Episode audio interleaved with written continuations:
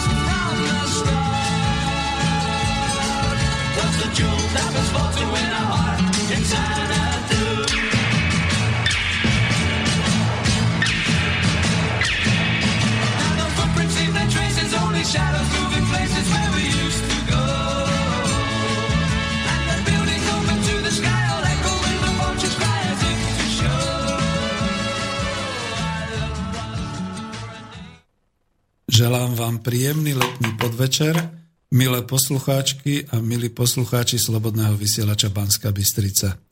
Spoza mikrofónu vás víta Peter Zajac Vanka. Vysielame dnes zo štúdia v Bratislave a začíname reláciu Ekonomická demokracia číslo 36. A ako tradične zdravím pri počúvaní aj bratov Čechov a Poliakov a dobrých susedov Maďarov a Rakúšanov, ako aj všetkých rodákov po svete. Je to neuveriteľné a radostné, kam sa internetom slovenské hovorené slovo môže dostať. Tu v štúdiu mi v tejto chvíli pomáha technicky Martin Bavolár. Ahoj Martin. Ďakujem, ahoj Peťo a samozrejme všetkým prajem pekné, príjemné počúvanie. A bude zároveň dozerať na telefonáty a maily a preto hneď na začiatku nadiktujem, že nás môžete stále volať na telefónne číslo mobilné, pretože sme v Bratislave 0944 462 052. Vy, ktorí by ste volali niekde zo sveta, nezabudnite na predvoľbu. Takže ešte raz 0944 462 052 alebo mailujte na adresu studio zavináč slobodnyvysielac.sk No a zas ako vždy poprosím vás, ale tento raz naozaj len tak e, nejak takže úprimne o nejakých 15-20 minút, kým sa rozbehneme, lebo tu toho máme viac a potom myslím, že bude tak zaujímavá téma, že sa určite sami nabudíte, aj keď je takáto horúčava a počúvate nás možno niekde v chlade e, svojej izby alebo niekde na dovolenke, tak zavoláte alebo aspoň napíšete. Pôvodne som mal mať reláciu, alebo teda mal som byť dokonca aj sám v relácii na tému, ako dosiahnuť uskutočnenie plánu B pre Slovensko do roku 2020 s doplnkom mobilizácia národného hospodárstva Slovenska. A chcel som tým nadviazať na minulú reláciu Ekonomická demokracia 35, kde sme trošku futurologicky analyzovali, čo by bolo potrebné urobiť, aké kroky, aby sme dosiahli víziu Slovenska po roku 2020 aj pre prípad, že sa nám Európska únia rozpadne a my zostaneme nejako bezprizorní, alebo budeme sa musieť sami o seba postarať. Vidíte, nie je to žiadne štvavé vysielanie, kde by sme hovorili o vystúpení z Európskej únie alebo podobne. No ale stať sa môže všeličo. No a stalo sa dokonca aj to, že mám šťastie, že sa mi predsa len podarilo získať hostia do relácie, a to nechcem povedať, že nečakane, ale predsa len, e, možno nie, že na poslednú chvíľu, ale dohodli sme sa. Takže je tu opäť so mnou v relácii inžinier Adrian Ondrovič z Ekonomického ústavu Slovenskej akadémie vied. Vítajte. Ďakujem a prajem príjemný letný podvečer všetkým poslucháčom. No a Adrian sa už v našej relácii kriticky vyjadril a analyzoval pardon, analyzoval kapitalizmus a taký ten inštitucionálny rámec kapitalizmu. Spomente si, že tu asi ako prvý definoval, že už z podstaty inštitúcií trhu, trhového mechanizmu a firmy jednoducho ten kapitalizmus nemôže fungovať spravodlivo a v prospech celej spoločnosti. No, Ospravedlňujem sa, dneska je to skôr tým, že som bol všelikde a práve to chcem povedať.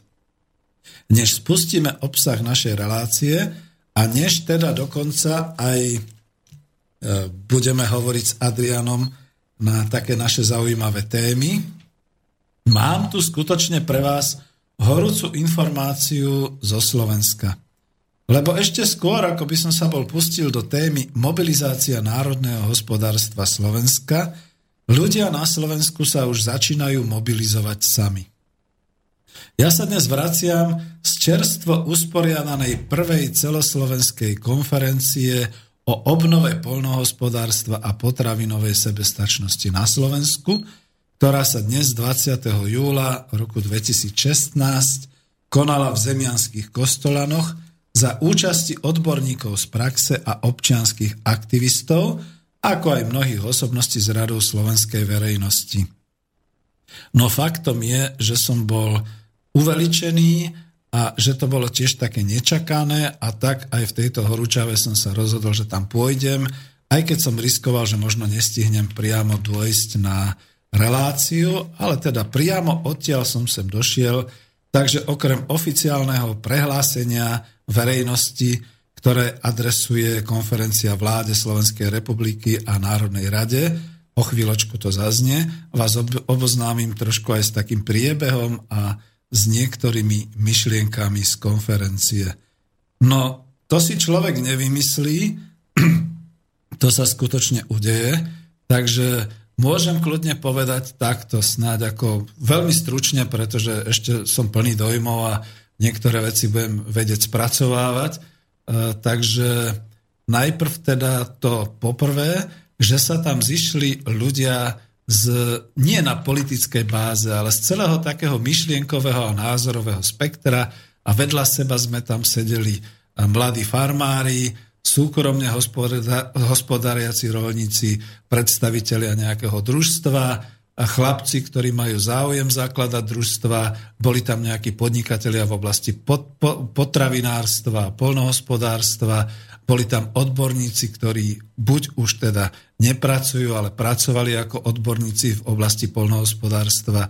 A boli tam aj teda mnohí ľudia, ktorí nám môžu čo povedať, respektíve nehali tam určité takéto odkazy, tak ako to bolo o vodohospodárskej výstavbe, o všelijakých takýchto akciách a aktivitách. Čiže ja, než to všetko spracujem, aspoň poviem, že si vážim ten organizačný výbor, ktorý nás všetkých zvolal, jednoducho neváhal, že sú nejaké letné horúčavy a povedzme, že sú aj žatvy a žatevné práce a podobne, ale zvolal nás, prišli sme, mali sme záujem a tento organizačný výbor sa vám potom určite zverejní. E, pán Janco, pán Papánek, e, pán Hronček a ešte nejakí ďalší ľudia. Nebudem ich teraz menovať, pretože naozaj to bolo aj pre mňa nejako dosť čerstvé, ale my, čo sme tam boli a mnohí ďalší sa zhodli na tom. E, slovenské polnohospodárstvo bije na poplach, je doslova likvidované a už sa blíži jeho koniec. Naozaj potom, ako sme prišli v živočišnej výrobe o stáda, e, v bravčovom mese, prichádzame teraz o hovedzí dobytok, aj kvôli mlieku a kvôli proste tej situácii, aká je. Prichádzame teraz o pôdu, čo je teda najpodstatnejšie. Dávno sme už prišli o potravinovú bezpečnosť a stratili sme aj potravinovú sebestačnosť. No a k tomuto všetkému sa vlastne postupne ľudia vyjadrovali, boli tam také príspevky, ktoré ja som si nejaké veci popísal, ale vravím, dve hodiny som šoféroval, takže akurát som si mohol niečo uložiť v hlave. Dôležité, čo však je, že sme odtiaľ odchádzali už zorganizovaní, ujednotení v tom jednom, že naozaj toto je mobilizácia, toto je potrebné okamžite verejnosti a národu dať najavo, že už stačí, už potrebujeme zastaviť ten úpadok polnohospodárstva, aký tu je a vôbec teda aj potravinárstva, potravinárskej výroby a to prehlásenie, skutočne ho nemám na nejakom oficiálnom papiere, ale len to, čo som si teda napísal a čo som si overil, že takto to je. Takže prvý raz to počujete a som rád, že to zaznie práve v Slobodnom vysielači Banská Bystrica ako v alternatívnom médiu a že som to ja, ktorý môže takéto prehlásenie národu a teda aj prehlásenia a výzva e, štátnym orgánom uskutočniť pretože ja si nemyslím, že by to prevzali médiá hlavného prúdu, ale keby aj sa nejaký ten bulvárik našiel a chcel by to uverejniť, tak teraz musia, musia našpicovať uši. Takže skúsim to prehlásenie, ktoré sme podpísali a s ktorým sme sa všetci odhlasovaním stotožnili prečítať. My, účastníci prvej celoslovenskej konferencie o obnove polnohospodárstva a potravinovej sebestačnosti na Slovensku, žiadame slovenské štátne orgány, teda vládu Slovenskej republiky a Národnú radu, aby zastavili legislatívny proces vedúci k predaju pôdy na Slovensku zahraničným právnym a fyzickým osobám. Veľmi jednoduché prehlásenie, ale veľmi mobilizačné. Predsa len ide o to, že už teraz sa vo vláde a v Národnej rade dostáva e, nejaký taký e, novelizácia zákona o pôde do toho štádia, že sa tam teda nejaké tie bodíky odstránia a urobí sa z toho európsky priechodný spôsob, ako môžu zahraničné subjekty, teda môžu, môžete ma poťahovať, to už ja hovorím, Dáni, Holandiania, Nemci a všelikto, kto má peniaze a kto si jednoducho už na Slovensku kúpil, zatiaľ cez nastršené osoby a kto si už chce kúpiť oficiálne pôdu a tvrdí, že bude na nej vykonávať polnohospodárskú činnosť. My sme sa v tej rozprave vlastne e, dobre po analytickej stránke rozhliadli a zistili sme, že nič nebude brániť aby táto polnohospodárska pôda podľa smerníc Európskej únie, povedzme o 3, 4, 5 rokov, pardon, nebola zneužitá na úplne inú ekonomickú činnosť ako polnohospodárskú, pretože tu nie sú záruky. A dneska zistujeme, že v tej Európskej únii v druhej polovici 21. storočia, v druhej dekáde 21. storočia je už všetko možné to znamená, môže byť kúzlo nechceného, zmení sa 1, 2, 3 zákony, pozmenia sa nejaké predpisy a zrazu zistíme, že na tej pôde nie len, že sa stávajú nejaké ďalšie priemyselné parky, ale povedzme tam budú nejaké úplne iné produkcie a úplne iné areály, o ktoré nemáme záujem, pretože predsa polnohospodárstvo je naozaj to krajinotvorné a to, ktoré vytvára tú našu vlast, našu Slovenskú republiku. A to je zaujímavé, že skutočne bol som tam, e, boli tam povedzme aj ľudia, ktorých poznám od prava cez národniarov, doľava a všetky takéto možné, povedal by som až politické svetonázory, ale z hľadiska vyššieho princípu a nielen mravného, ale aj hospodárskeho sme sa všetci zhodli, že teraz zložíme zbrane, nebudeme sa medzi sebou družstevníci a, a farmári a, a takí výrobcovia a onakí výrobcovia škádliť o to, kto čo ako, ale jednoznačne unisono pozdvihneme svoj hlas a urobíme túto výzvu voči štátnym orgánom Slovenskej republiky, pretože ide o všetko. Toto už je mobilizácia. Ide o pôdu, ide o dedičstvo skutočne našich predchádzajúcich generácií, Pôda, ako vieme, je nenahraditeľná práve tou svojou charakteristikou ornice a tou svojou schopnosťou e, tým, že ja to musím povedať ľudovo, keď na Slovensku dáte semienko, ono počas tých jednotlivých e, období vlastne z neho naozaj vyrastie strom. Keď ho trošku e, budete obhospodarovať, tak naozaj budete mať lán plný dobrých e, rastlinných produktov a navyše z týchto rastlinných produktov potom môžete samozrejme zásobovať živočíšnu výrobu a tak ďalej a tak ďalej. Čiže tuto už ideme, alebo respektíve ideme do podstaty, pretože tu nás to môže stať život v budúcnosti.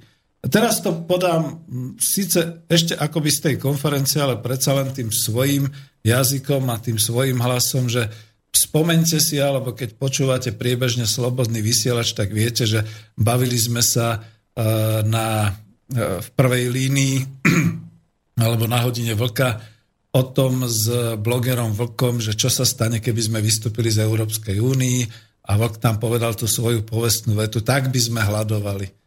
Ono to môže nakoniec dopadnúť tak, že my môžeme hľadovať aj v rámci Európskej únie, pokiaľ tí producenti, ktorí odkúpia od nás polnohospodárskú pôdu, budú na nej produkovať také e, produkty, ktoré budú exportovať, ktoré si budú voziť domov a my budeme hladní chodiť okolo tých areálov obohnatých nejakým plotom alebo okolo tých nejakých areálov s nejakými budovami, kde sa bude niečo vyrábať. A pretože nebudú peniaze, nikto sa nenakloní z okna a nehodí nám nejakú hrst kukurice, pšenice alebo čohokoľvek, čo by sa tu povedzme dalo tak aj dorábať. v Etiópii. Etiópia vyváža niektoré plodiny, ale samostatne ako obyvateľstvo tej krajiny hľaduje a je závislé od zahraničnej pomoci. A vynikajúco ďakujem teda za pomoc, ktorého som aj Takže stačí sa len pozrieť okolo seba, už to tu je.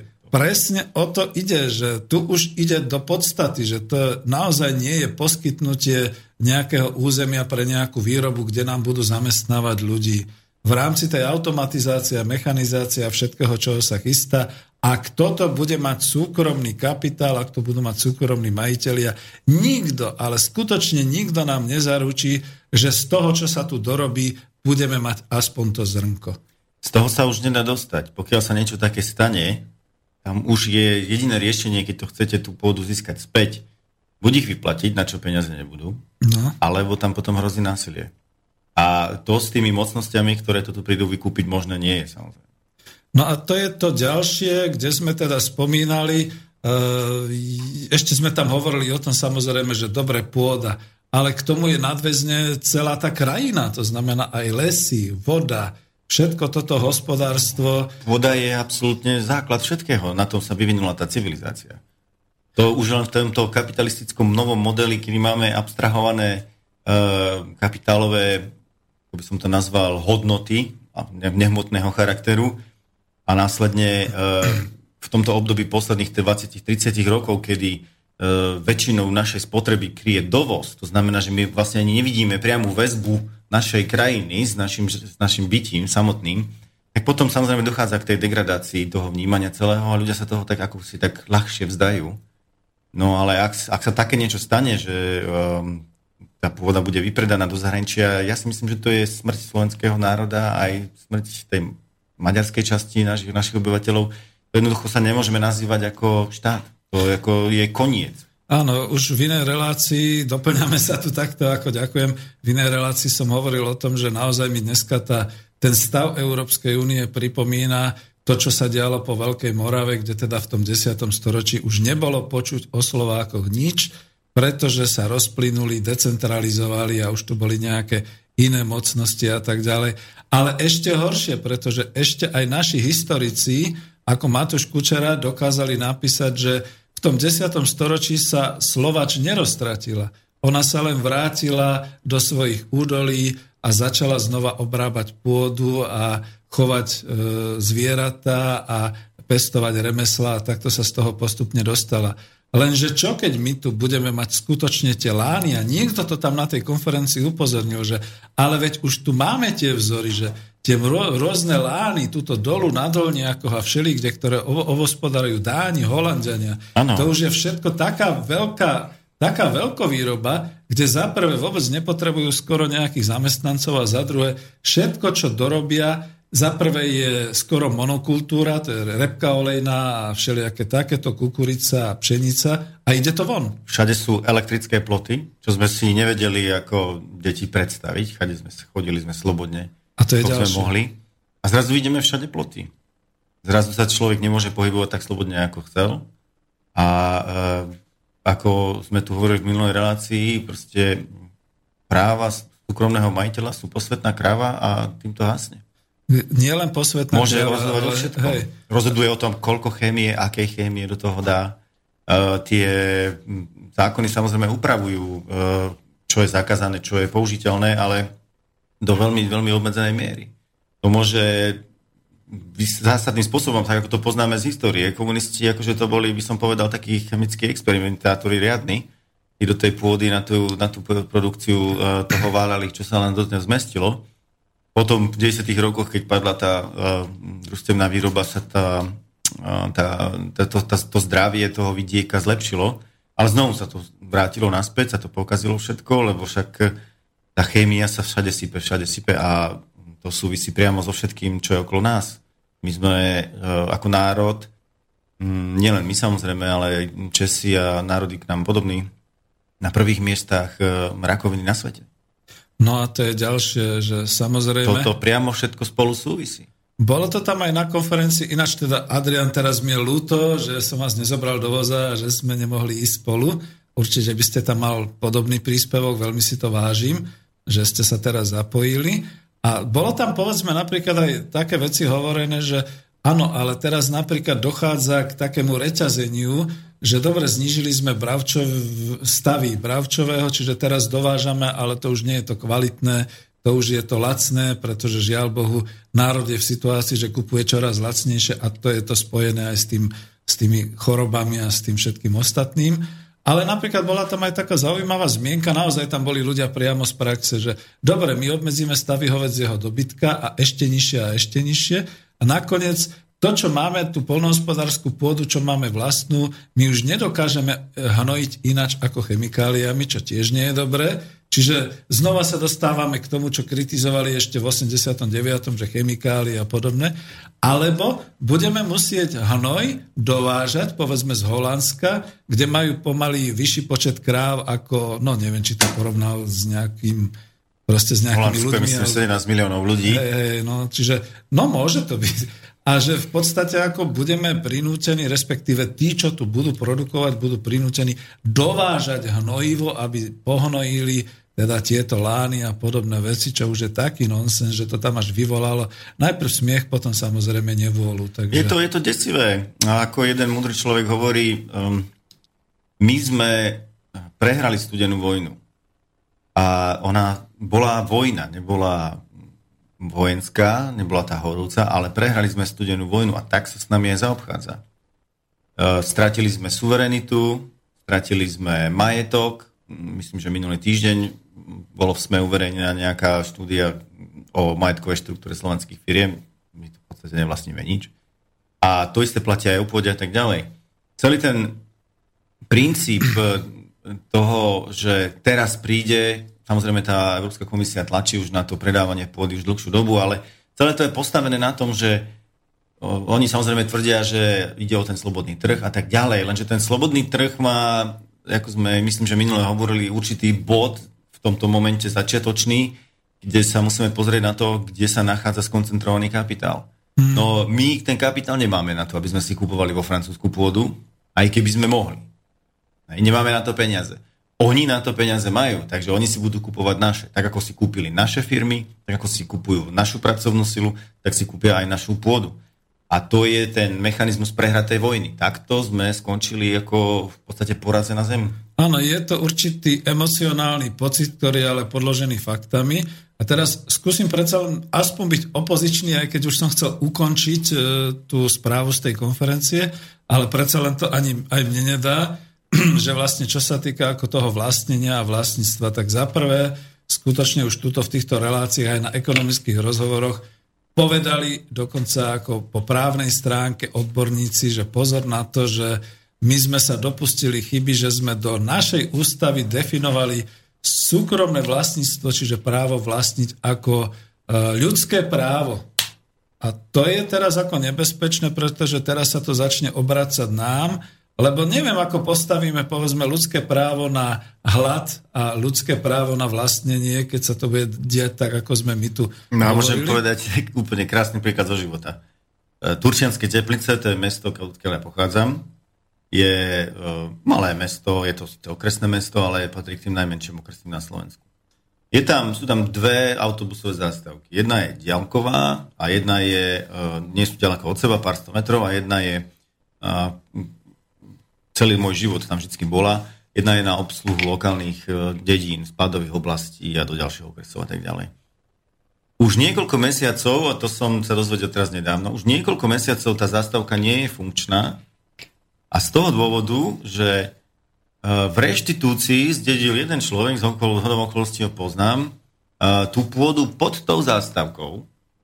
Tá komunikácia na tej zástavke patrí mestu, ale on z jeho práva, ako majiteľa, sa nedohodol teda s tým mestom a začal licitovať chcel viac a viac peňazí za prenájom tej pôdy.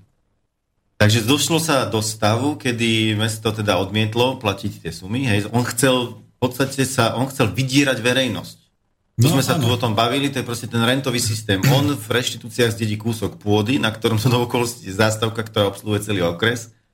A teraz on bude vydierať verejnosť, že z vašich daní, vážení, vážené dámy a páni, mi zaplatíte viac, lebo táto pôda je moja jeho záujem osobný na základe týchto zákonov, ktorí ste tu spomínali ste tu, je nadriadený verejnému záujmu. No, tak sa muselo stať to, že okres, myslím, že má nejakých 17 či koľko tisíc obyvateľov, je obsluhovaný, museli presunúť zástavku a teraz všetci sú, chodia úplne na inú zástavku kvôli jednému človeku. Kvôli jeho svetému právu. A to ešte mu nepatrí tá komunikácia ani tá asfaltka, mu patrí len tá pôda pod tým. A to už sme rozšírili v podstate tú oblasť, že Jedná sa celkovo o pôdu ako takú, to znamená ako o územie, ano. kde ľudia robia skutočne v tomto smere neskutočné, to sa nedá ani povedať, že podrazí. Oni to proste myslia v rámci trhovej ekonomiky, že toto chcem, to je moje právo, tuto to vlastním, chcem z toho rentu a ubližujú tým celomu radu ostatných ľudí ano. tie výnosy. No ale keď si to pretransformujete do toho, že keď tu veľké kusy Slovenska, veľké kusy hospodárskej pôdy kúpia zahraniční investori, to sú mega, mega, mega, mega veľké firmy. Áno. Tí majú, e, tí majú toľko právnikov, takých silných, čo nevyprodukujú naše školy za celú svoju existenciu.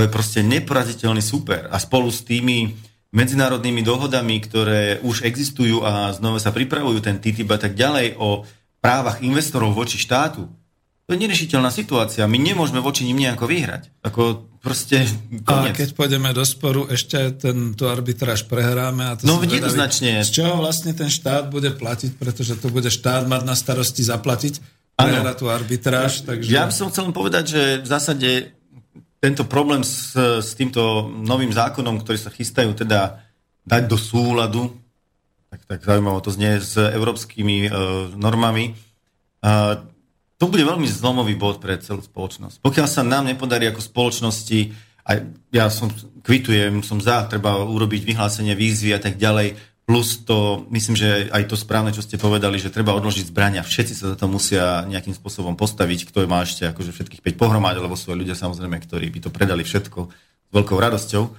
Ale e, pokiaľ sa to nepodarí, ten tlak, lebo vláda musí urobiť to, čo občania chcú pokiaľ sa ten tlak nepodarí transformovať nadraz na tú koalíciu, hej, máme tam maďarských e, e, poľnohospodárov zastúpených čiastočne teda v tom moste a hit, pokiaľ sa to im nepodarí, tak ako, že zabudníme tu na akýkoľvek element demokracie, my sme ako krajina skončili, lebo ten výpredaj tej pôdy okamžite príde. A môže to byť e, morálne veľmi zlomujúci faktor. Že jednoducho, keď sa nám nepodarí presadiť len to, že si voči vlastnej vláde ubránime tú pôdu, tak ako neviem, čo sa... Není tu perspektíva nejakú, nejakého pozitívnej vízie. No my sme našťastie určité postupy spolu samozrejme rozoberali. To znamená, že určite to bude pekne horúca jeseň na musí Slovensku. Byť, jednoznačne musí byť to. Nebudú, že protesty akcie, pred Bonaparte kvôli tomu, že niekto krádne. Áno, ľudia sa vedia rozčuliť, že niekto krádne spravodlivo, ale proste treba sa rozčuliť aj kvôli tomu, že niekto nám ide ukradnúť tú, tú podstatu nášho bytia. Pôda je podstata nášho bytia. Bez nej nemôžeme existovať.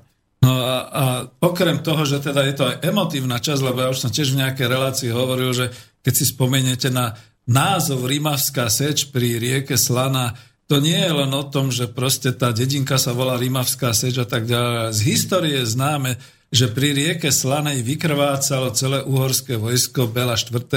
pri vpáde turko-tatárskych kmeňov, teda tých Džingis Khan a podobne Batuchán. A teraz ako ešte môj striko mi hovoril, keď sme taďal chodili, že no a táto pôda je za to taká požehnaná a taká úrodná, že tam ležia tí predkovia spred tých desiatich storočí.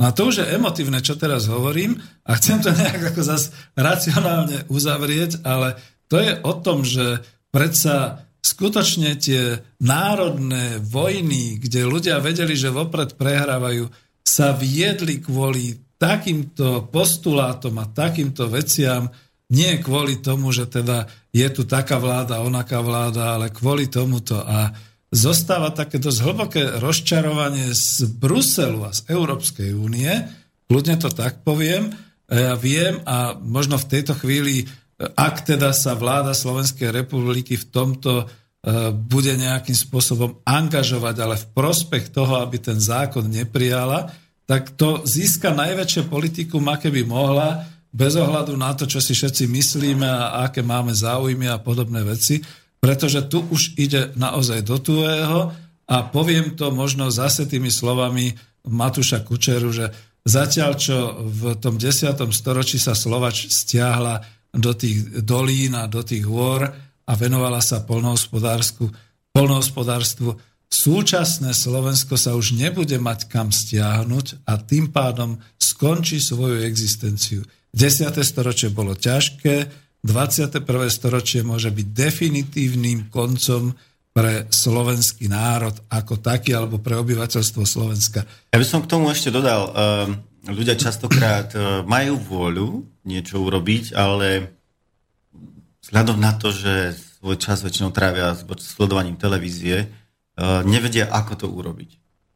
A preto je dôležité, keď už sa o tomto teraz momentálne, v tomto momente bavíme, aj povedať, že ako sa ten tlak robí. Jedna vec je samozrejme, že tieto organizácie, poľnohospodárske, nejaké asociácie a tak ďalej, Eh, tlačia z tej svojej profesnej roviny. Ale potom ľudia môžu tlačiť aj z tej svojej osobnej. Tak sú, viem, že sú internetové petície, na ktoré tie centrálne orgány reagujú, ale my sme malá krajina, kde každý každého pozná viac menej. Na pár krokov sa určite človek vie dopracovať k ľuďom, ktorí sedia na nejakých ministerstvách, že ja poznám niekoho, on pozná niekoho a ten už pozná niekoho. Tak to musí za týmto tlakom. Proste volil som nejakú stranu XY, zodvihnem telefón a budem ich tam bombardovať na tom ich sekretariate. Že my si to takto nepredstavujeme. V parlamente sedí nejaký poslanec, ktorého poznám cez prostredkovanie. Nie, my si to takto nepredstavujeme. Ten tlak musí tam byť. To proste oni musia cítiť, že to národ sleduje a jednoducho, že nemôžu urobiť to rozhodnutie. A oni potom to aj ľahšie to rozhodnutie proti tej Európskej únie urobia, lebo jednoducho budú cítiť podporu toho obyvateľstva. Ten tlak budú väčšie, schopnejší tomu odolať. Podpora je, Eh, ja by som ako už ukončil to tým, že toto, toto je naozaj tá mobilizácia, ktorú teraz robíme cez Slobodný vysielač. Nedajme si tú našu pôdu. Ľudia sú rôzne možnosti, ako robiť nátlak. Nehajte niečo na ten výbor a teda na to, že sme sa zišli a že určite predpokladáme, že budú aj nejaké protesty, nejaké petície, a proste bude to asi horúca jeseň. Všetci ale než by sme toto všetko, než toto všetko rozbehneme, skúsme sa obrátiť niekde k najbližšiemu nejakému známemu, ktorého poznáme, oboznáme ho s touto situáciou, pretože dobre, tu nás počúva tisíc, dve tisíc, možno viac ľudí, ale aj vy, čo ste vo svete, skúste nejak zabojovať, skúste o tom hovoriť, že čo sa chystá na Slovensku, možno to trošku vzbudí záujem aj tej svetovej verejnosti, pretože toto je zaujímavé, sa nedieje v tých veľkých krajinách, tam, tam o takom nepočuť, že by až tak to išlo, ten výpredaj pôdy a všetky takéto veci. A my sa môžeme vrátiť akurát k tomu. Ja ešte teda poviem tak, že ten stav je momentálne taký, to nám už tam povedal priamo človek, ktorý bol z Národnej rady, že už je ten zákon v nejakom pripomienkovom konaní a ja to len polopatisticky poviem, lebo viete, človek nemôže byť čane nejaký odborník, čiže ja som sa tam naozaj ocitol skôr ako tento raz ako redaktor, ako spravodajca, e, s tým, že som teda počúval pozorne, že ono je to tak vlastne, že minister Jahnátek e, trošku ten zákon, dalo by sa povedať, e, oddialil alebo skomplikoval tým, že nemôže len tak ten cudzinec dostať u nás ten majetok, pokiaľ nesplní nejaké e, podmienky a nejaké takéto veci, povedzme, neponúkne sa to nejakým naším a tak ďalej. Ale teraz, keď sa ten zákon schváli, tak to už nebude také, lebo žiadali to nejak zjednodušiť, očistiť a znamená, že naozaj po schválení a po zharmonizovaní toho zákona s Európskou úniou bude znamenať, že jednoducho oni si otvoria katastre, pozrú si, kde sú všade tie možnosti, nájdu si majiteľa, dojdu za ním a povedia, no tak pozrite sa, možno to preplatia, možno povedia tak 5000 za túto vašu parcelku. A ktorý chudák na Slovensku, hej, a ktorý chudák na Slovensku tomu odolá, pretože má chudobu, potrebuje Jasné. sa vyplatiť. Čiže apelujte už aj na svojich, ja viem, ja mám 60, už rodičov nemám, ale apelujte na svojich rodičov, na svojich dedov, na svoje babky, pozor, vy tam v tom vlastníctve máte nejakú tú parcelu. No oni ešte majú veriť, ten vzťah že... tej pôde celkom dobrý, by som povedal, s tými mladými ľuďmi je to horšie. Aj to, ale predsa len ako viete, keď vám niekto ponúkne nejakých, neviem ano, si predstaviť jasné. koľko tisíc eur, no neodolajú, pretože to bude dedictvo pre vnúčkov a chápem, tak ďalej. To je... Nevypredávajme naše dedictvo, skutočne našu dedovizňu, to je to dôležité. Takto by som povedal, dedictvo, viete, indiáni to tak majú, že uh, my nemáme tú pôdu zdedenú po predkoch. My ju máme požičané od našich potomkov. Aha. Ide o to, že vlastne, že keď to my predáme, predali sme budúcnosť našich detí. Oni potom budú musieť niekam odísť, nebudú tu moc schopní o ničom rozhodovať. Proste ide o tú budúcnosť tých ďalších pokolení, tých ďalších generácií.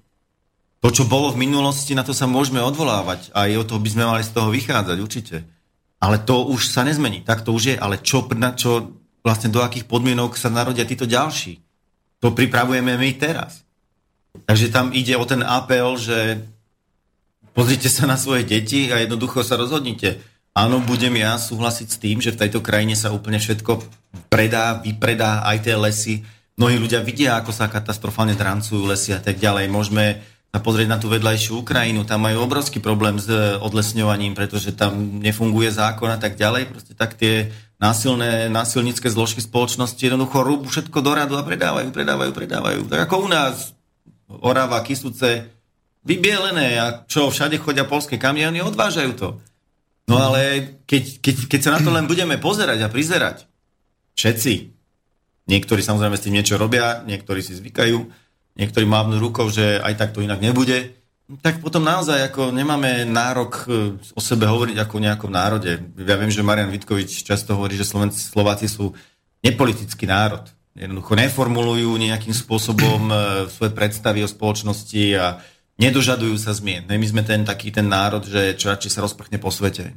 Ako sme veľmi prispôsobiví, vieme sa o seba postarať, tak radšej utečieme. Ako Častokrát to počuť od ľudí, že no, čo tu ja budem, idem preč. Ale už sa nebudeme mať kam vrátiť. Presne Pretože tak. jedného dňa tá vaša dedinka bude obohnatá zo všetkých strán osnatým plotom a bude zaujímavé, či bude vaša dedovizen za tým ostnatým drotom, alebo opačne, či to všetko okolo bude neprístupné práve kvôli tomu, že to bude private, to bude súkromný majetok. Ja si, no však ako je to v Spojených štátoch, viete, tam budete mať potom, že tam je že no trespassing a dokonca vás môžu zastreliť za to, keď budete cez tomu a to je jeho pôdu prechádzať. Eh, ja si osobne fakt myslím, že každý, ktorému, komu na tomto probléme záleží, by mal niečo urobiť. Jednoducho, či si nalepí samolepky na auto, že som proti predaju pôdu cudzincom, či, či niekomu naozaj zavolá a bude protestovať a či bude mm, svoj, svoj, svoj názor, či to bude dožadovať od toho, aby ja neviem, okresný úrad, alebo ja neviem, krajský úrad, alebo mestský úrad, proste, aby to tí ľudia vedeli, aby to ďalej transformovali tými štruktúrami do štátu, proste tu musí vzniknúť odpor. Zaplavovať e-mailami, písať listy, telefonovať, to, to, to musí tá štátna moc cítiť. Musí to cítiť. A preto chcem zopakovať znova tú výzvu, a tým by sme išli pomaly do záveru, ešte ak bude ten mail k tomuto, k tejto téme, takže potom ti nechám ale ešte chvíľočku, pretože E, skúsim ešte raz ocitovať pre vás, ktorí ste možno na začiatku to len tak jedným uchom počuli, že skutočne dnes bola, povedal by som, veľmi zlomová situácia 20. júla 2016, pretože tá prvá celoslovenská konferencia o obnove polnohospodárstva a potravinovej sebestačnosti na Slovensku dala takúto výzvu pre štátne orgány, my, účastníci prvej celoslovenskej konferencii, žiadame slovenské štátne orgány, teda vládu Slovenskej republiky, ja k tomu dodám ako výkonný zbor, e, Národnú radu Slovenskej republiky ako zákonodárny zbor a všetky ostatné orgány a inštitúcie, ktoré sa podielajú na e, tomto vykonávaní a spravovaní zákonov, aby zastavili počujete dobre, zastavili legislatívny proces vedúci k predaju pôdy na Slovensku zahraničným právnym a fyzickým osobám. A to je to, čo ide ako výzva do Národnej rady, e, vláde Slovenskej republiky, aj prezidentovi a aj predsedovi vlády, aj ostatným.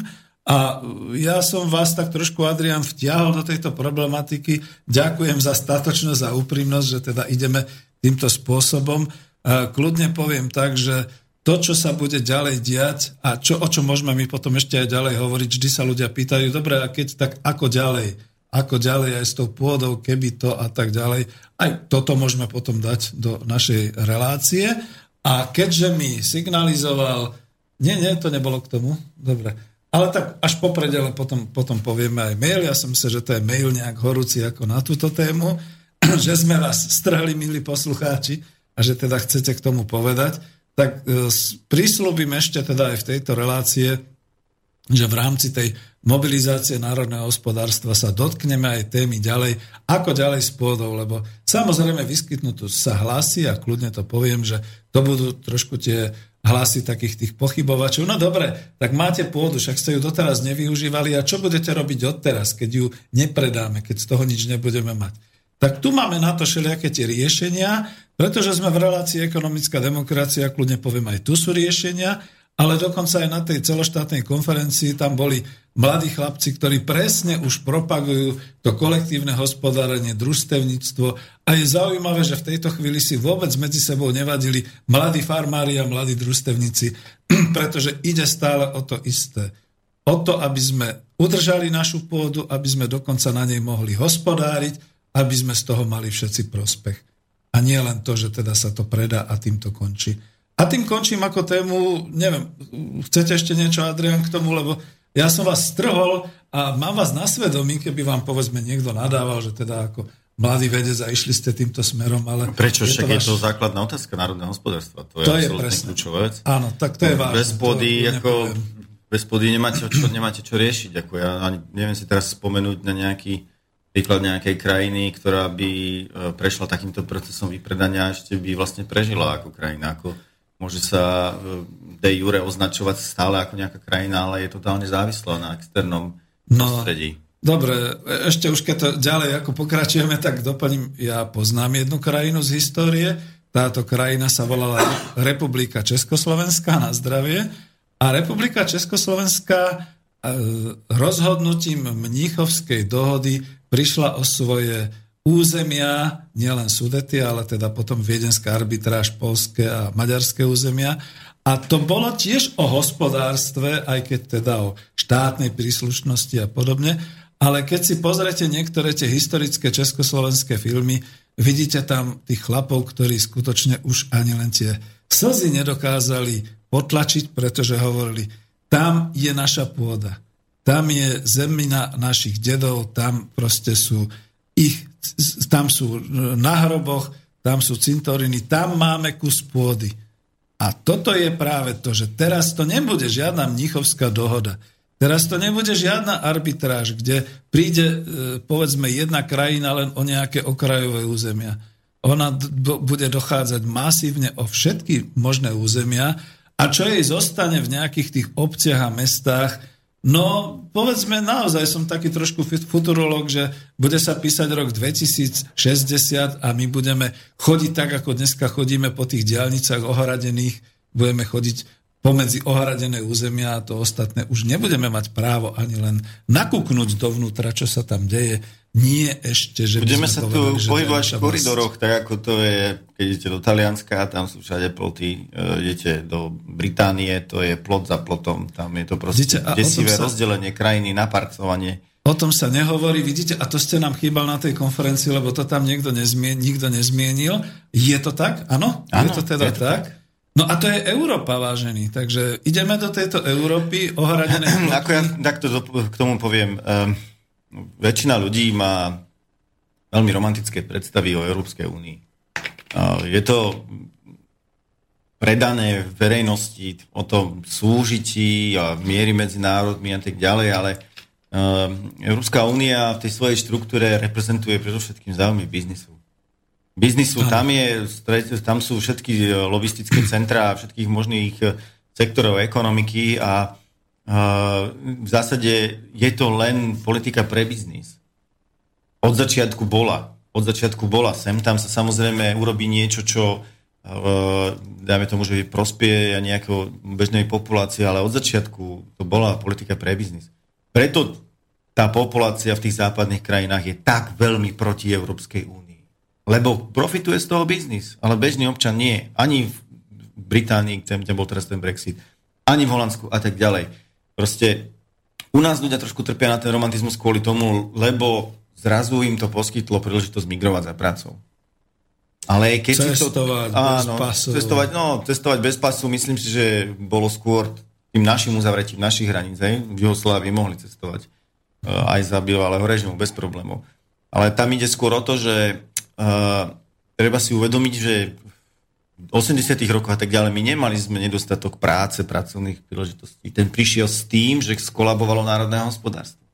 A ten mechanizmus je vždycky iný. Ja odporúčam každému, kto chce týmto veciam trošku viac porozumieť, nech intenzívne sleduje vývoj na Ukrajine.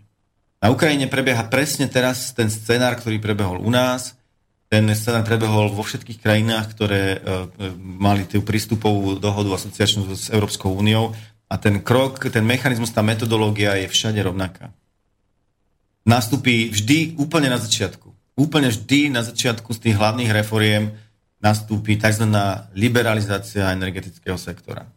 To Nedávno uh, som počul rozhovor s pánom Miklošom, našim bývalým teda ministrom financí, uh, toľko oslavovaným, ktorý je poradcom ukrajinského premiéra.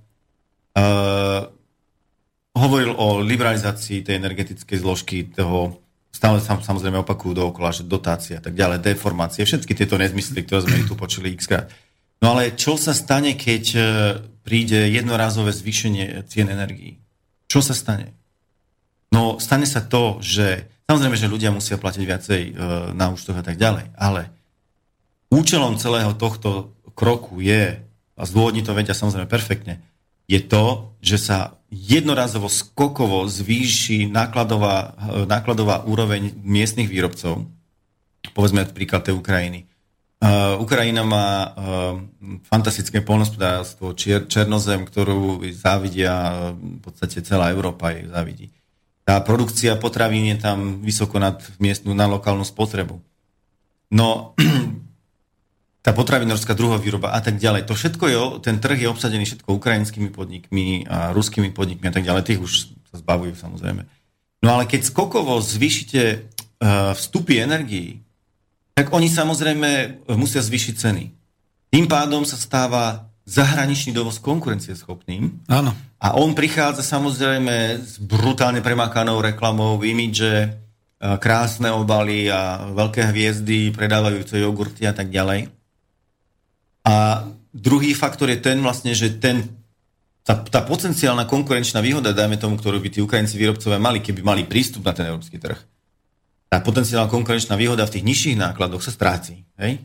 Takže týmto skokom, zvýšením cien energií sa dosiahne, to sa stalo tu na Slovensku, tu mi to rozprával pred, pred časom, to ako je Vlčie hrdlo v Bratislave, je, je um, také väčšie poľnohospodárske družstvo a tam mi to ten pán, tam je to úplne zle, zdevastované, hovoril, že uh, pred 89. Uh, oni pestovali paradajky a zeleninu pre celú Bratislavu.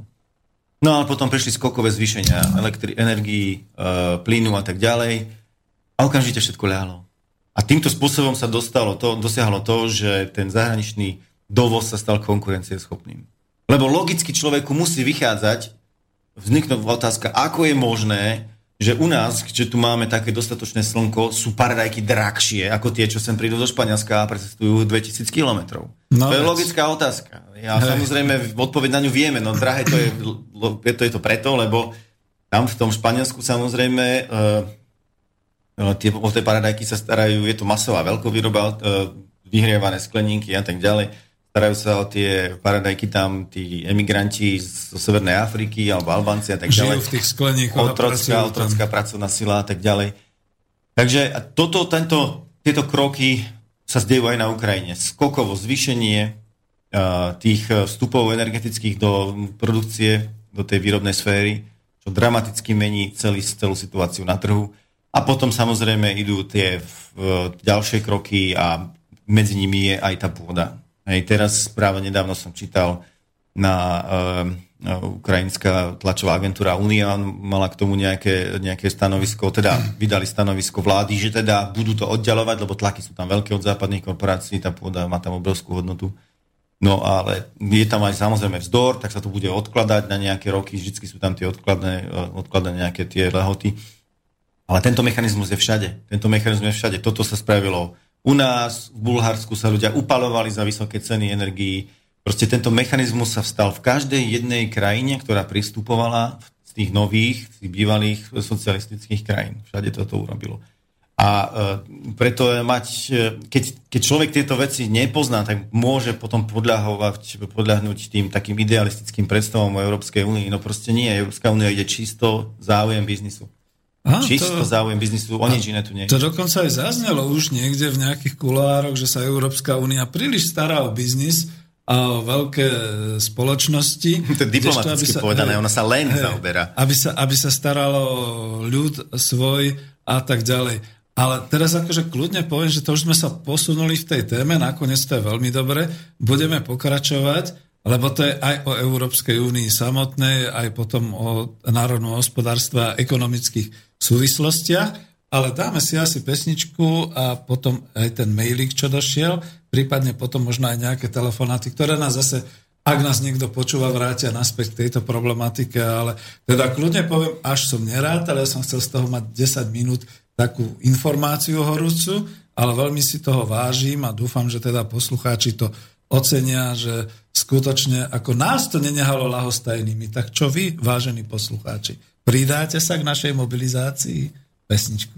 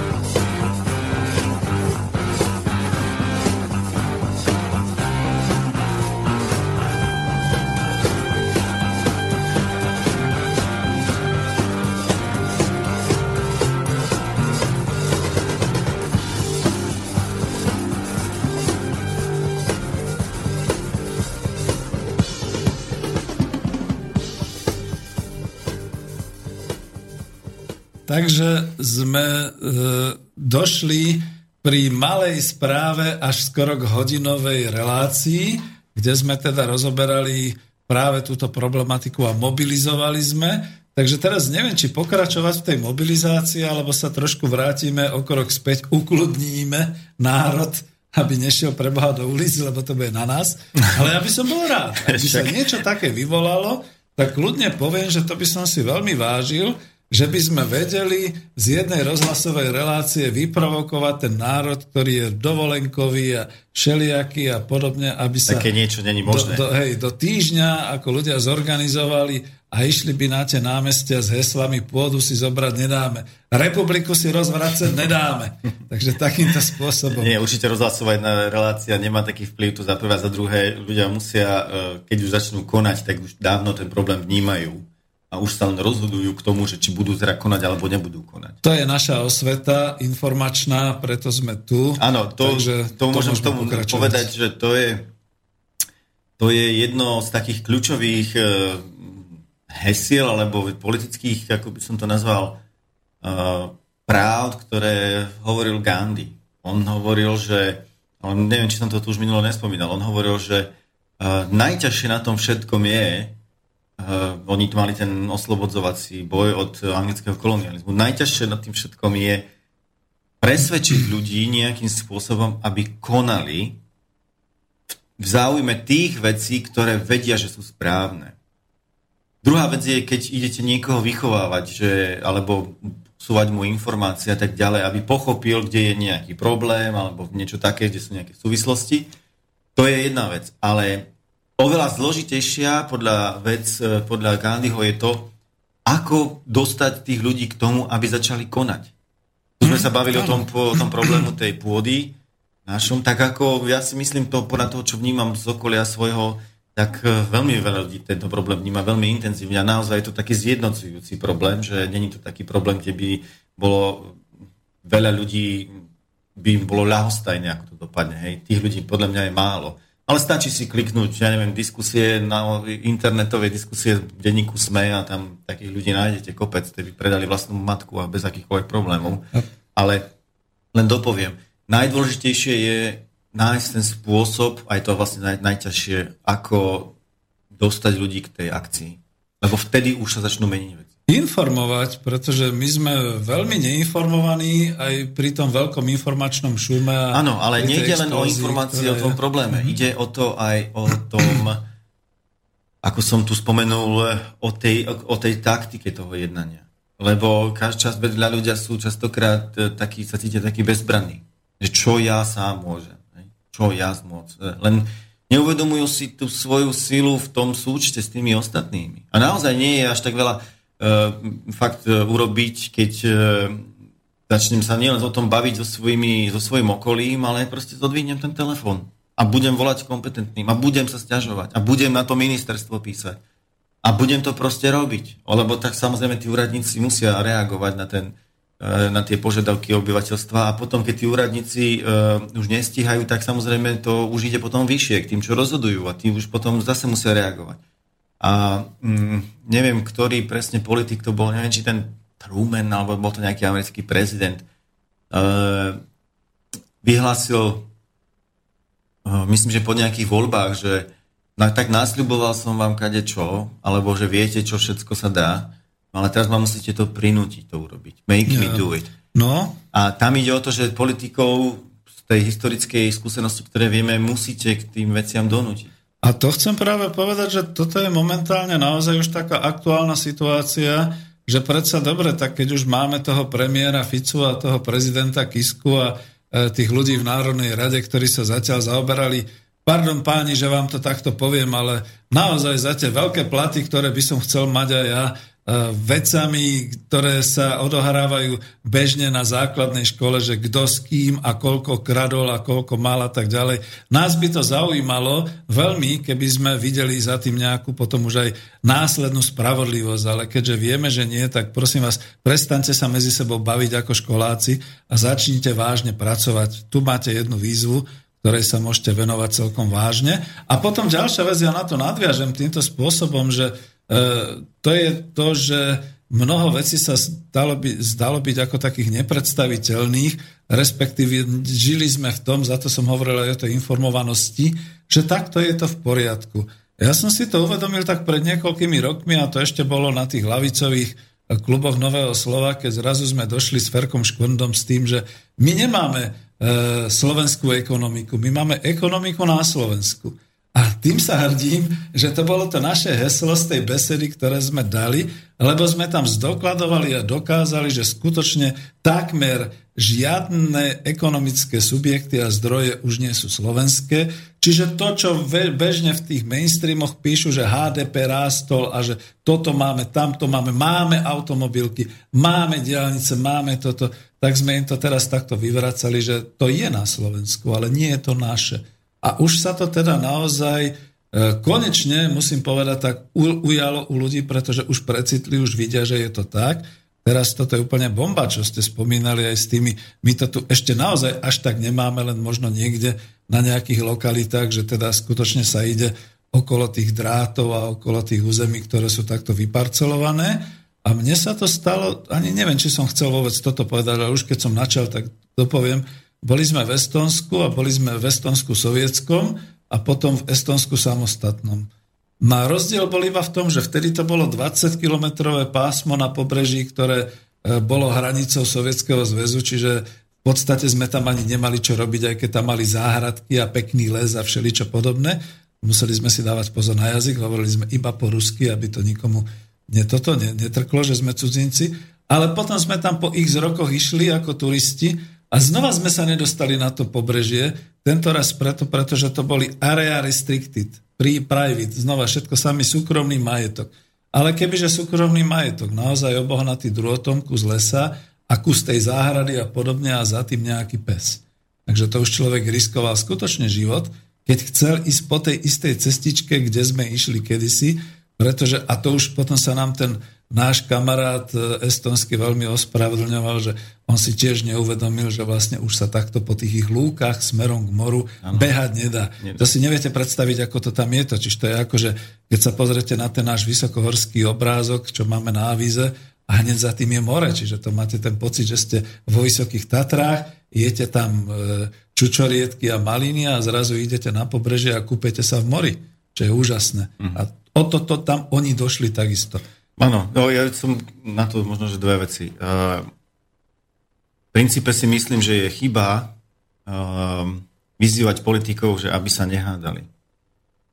A aby začali, ro- aby si, aby začali niečo práci. robiť, e, aby začali robiť niečo pre tú krajinu. To je podľa mňa nesprávny pohľad na politiku. Ten cirkus, ktorý vidíme cez tie médiá, je cieľený cirkus každý vysoký postavený politík, e, nielen e, u nás vo svete, samozrejme to je vyšpičkované, má vždy za sebou aparát niekoľkých ľudí, ktorí venujú cieľavedomé svoju životnú energiu na to, aby sledovali médiá a aby e, vytvárali správy do tých médií aby rôzne problémy sa riešili kadejakými hrami, obviňovaním a tak ďalej a tak ďalej. Teraz nám tu na Slovensku prebieha ten boj, ktorý organizuje opozícia. Tam vidíte za tým obrovské, obrovské kaďaké hry. Aj to, ten, ten mediálny šum, ktorý je vytváraný, tie hmly. Ja si myslím, že vyzývať politikov, nezmieriteľné osoby, aj osobne, samotne, hej, ale aj záujmovo, že no tak pán Matovič, dohodnite sa s pánom Ficom, začnite robiť niečo pre tú krajinu. To je neriešiteľná záležitosť. To je proste nesprávny prístup. Ja si myslím, že viete, ono z tej, z tej politológie, alebo ako som to povedal, v tej zdravej spoločnosti by to nemalo fungovať tak, že príde nejaká politická strana alebo nejaký ambiciózny človek a v rámci kortešačiek alebo tých, tých predvolebných taneč, tanečkov e, príde pred ľudí a povie, no my chceme, urobíme toto a toto a tak nám dajte hlas. Ono by to malo byť presne opačne. Ono by to malo byť tak, že ten človek e, nejaký príde pred e, nejakých, ja neviem, obyvateľov mesta alebo obce a tí občania povedia, no tak my chceme toto a toto od teba, aby si toto a toto presadil. Ak nie, tak dovidenia, chod domov, nájdeme niekoho iného. Proste tam má byť ten opačný smer. No, len žiaľ, to my hovoríme, že ne. sme Slováci nepolitický národ. Proste my sa musíme viete... Ono im to niekto hovorí, ale to sú tie zaujímavé skupiny, to nie sme my. No, to je jasné, to je jasné, však ako hovorili sme, sa, hovorili sme tu minulé o tých inštitúciách, nedošli sme vtedy tej, tej vyúsťovacej časti toho. Poďte do toho, poďte do toho, kľudne. Mhm. Neviem, nemám tu k tomu, nezobral som si tú svoju prácu, že by som tam do toho študoval, Jaj. tak tam by som to potom, možno, že nejaký na sa k tomu môžeme vrátiť. Ja by som, keď už máme rozobrať tieto veci, ešte k tomuto povedal. Proste, že tá politika funguje tak, že my by sme nemali nejakým spôsobom venovať moc pozornosť tomu, čo tí politici nám hovoria. Pretože to je častokrát mystifikácia a častokrát nám povedia to, čo oni vedia, že my chceme počuť. Ale aj tak urobia niečo iné. Hej? Ako napríklad je bežná prax, že voči domácej populácii sa mm, stavia verejný obraz, že pôjdeme tvrdo, budeme bojovať proti tej únie, no ale potom, keď idú tam hlasovať do Bruselu, hlasujú opačne. Mm. No ale kto z tých ľudí to vie? Viete, médiá sú servilné, tieto nebudú skúmať, lebo proti Bruselu nepôjdu. Sice by, dajme tomu, išli proti vládnej strane, ale vládna strana teda akože ne, e, ide, e, teraz by išla akože proti Bruselu na, zároveň tá, tá, tá mediálna oligarchia, tak a to oni sa nebudú robiť. Takže to, to by si musel človek sám dohľadať, hej? že musí no. niečo takého hľadať. Hej. No a preto hovorím, že pred politikou netreba vyslovene, že počúvať. Politikom treba klásť požiadavky musí ten, ten postup musí byť opačný, inak sa nedostanú, nedostanú ľudia k tomu, že čo chcú. Práve dnes 20. júla sme takú požiadavku dali, tak Áno. uvidíme, čo s tým. No, treba na tom trvať Hej. a bojovať za tým. Ale keď už sme spomenuli ten Brusel a proste takýto nejaký skoro až dvojaké správanie sa a podobne, to by ma zaujímalo, že ako, ale nechcem rozoberať ani, ani Brexit, ani podobné veci, ale už aj ja som mal v tej svojej relácie relácii, že ono to pomaly otáčam, aj celú tú mobilizáciu a celé to národné hospodárstvo do toho, že nie, že my chceme vystúpiť, no ale keď to pôjde ďalej takto, tie trendy, aké sú, toho uvoľňovania doslova rozpadu Európskej únii, my sa naozaj ocitneme v tej situácii, že odrazu budú všetci vystupovať hromadne z Európskej únie a my tam zostaneme ako nejaký prívesok Nemecka podobne. Čo s tým? Lebo aj my sa musíme pripraviť na to, že ak niečo také nastane, tak niečo s tým robiť. Jaký máte vy názor? Alebo ako... No ja osobne si myslím, že tá únia sa rozpadne. To je neudržateľné pokope. E, chodí k vám Marian Vitkovič, ten e, často o tom hovorí. Ten mechanizmus je proste nastavený tak, že Ehm, predovšetkým to Nemecko v zásade akože vycúciava všetky ostatné krajiny. Raz som niekde počul názor jedného človeka na to, že no však čo, však sú dobrí. No a to je ten ľudový pohľad neinformovaného človeka, že no čo sú dobrí. No je dobré, ale OK, sú technologicky dobrí, majú tam prepracované veci a tak ďalej, no ale keď budú mať oni trvalé prebytok, dlhodobý, a my máme deficit, no tak znamená, že oni nás všetkých vycucnú. A tým pádom akože nemôžete mať nerovné krajiny, ktoré spolu držia v nejakom e, akože kvázi rovnocennom zväzku. Hej. Tá únia už si dala, e, keď, keď sa do nej vstupovali, tak ešte vtedy myslím, že bolo to právo veta. Vtedy sa rozhodovalo tak, ale teraz už není právo veta. To znamená, že tie silné krajiny prehlasujú kedykoľvek, koho chcú. Respektíve majú donúcovacie prostriedky to mali vždycky, a... to mali vždycky, ale teraz už aj formálne už aj formálne proste od vás nepotrebujú, aby ste boli za. Mm. Takže kľudne vám povedia, no tak si buďte proti, no tak čo však, ako, už to nepotrebujeme z toho právneho hľadiska, aby ste hlasovali za. A ešte to, čo teda ako v ľude, a dneska som to počul aj na ten konferencii, sa deje, že znova ešte trošku k tým potravinám a polnospodársku to vrátim, že dobre, u nás sa to zdá, že všetko je dostať v tých obchodoch potraviny a všetky takéto veci, ale pekne to tam bolo... platiť, mudro... vám dovezu všetko. No nie, pekne, áno, pekne to tam bolo mudro povedané, že kúpou potravín alebo produktov, ktoré sú dovezené, vlastne v podstate financujeme sociálny program tých daných krajín, ktoré to sem dovážajú, čiže Nemecka, Francúzska, Talianska, Španielska. Lebo to, my to musíme kúpiť. Áno, áno, tak ten mechanizmus je taký, viete, ako Hej. k tomu roztrhnutiu tej Európy, tak tá Európa sa samozrejme roztrhne tie silné štáty, tie, e, to, to, dajme tomu tá zakladajúca časť Európskej únie, oni sú tak strašne silné voči nám, že e, úniu môžu roztrhnúť len ich spor, rozpory. Hej? My sme mali zanedbateľné červici na zašlapnú hoci kedy, nemáme proste na výber. Uh, takže to je, to je dosť komplikované, že keby sme my mali sami odstúpiť, to ani si nemyslím, že v národe je taká momentálne taká väčšina, Pretože, ako som povedal, my momentálne máme ten benefit, že ľudia chodia pracovať vonku. Báli by sa o tú svoju prácu, o to svoje živobytie a tak ďalej. Takže z toho dôvodu si nemyslím, že ľudia by do toho išli. A ani si presne, ako z okolností dnes som mal jednu debatu o tomto, ani si myslím, že myslím si, že väčšina ľudí si neuvedomuje vlastne, že čom je ten problém toho nerovného ekonomického zväzku. Ďalší, ďalší taký príklad bol, čo mi ten človek hovoril, že však keby sme nemali tie eurofondy, tak vlastne akože tu nič nepostavíme. Lenže to má širší rozmer. Môžeme si to napríklad predstaviť takýmto spôsobom. Boli sme krajina Československo, ktorá bola relatívne sebestačná v mnohých veciach. V drtivej väčšine vlastne hospodárskych aktivít. Mali sme tu vysoké PC, električky, auta, všetko možné, e, výroby, e, výroba lietadiel, no proste čo chcete. Všetko tu bolo na tomto území Československa, čo je nejakých 128 tisíc km štvorcových, alebo nejak tak. A kritici zo západu nám hlavne vytýkali to, že sme príliš rozsiahli, príliš máme veľa všetkého, takže za to máme problémy. Bodaj by sme dneska tie problémy mali. Keď niekto chce niečo dosiahnuť, tak vám naformuluje problém tak, aby ste si mysleli, že má problém. Že máte vy problém. Hej? To ako je normálne. To zase od, od týchto ideológov, ktorí prídu s fantastickými kadejakými myšlienkami a ideami, že ako to bude pre vás lepšie, od tých nikdy nebude núdza v akomkoľvek systéme. To zase uh, to je normálna vec. No aby som sa k tomu vrátil. v tom čase sme mali ako Československo väčšinou vyrovnanú, e, vyrovnaný štátny rozpočet a platobné zahraničné obchod a tak ďalej, platobné bilancie a tak ďalej. A zrazu sa my dostaneme teda, že sa ako, rozdeli sme sa tak ďalej, prišiel nový ekonomický model a zrazu sa ocitáme v situácii, že my by sme bez tých eurofondov, ako hovorí náš premiér, zdochli. No ale tak položme si otázku, tak prečo sme nezdochli predtým? Ako sme sa dostali za tie stovky rokov sem do tohto momentu bez tých eurofondov? No tak ale musí tam byť nejaký mechanizmus za tým.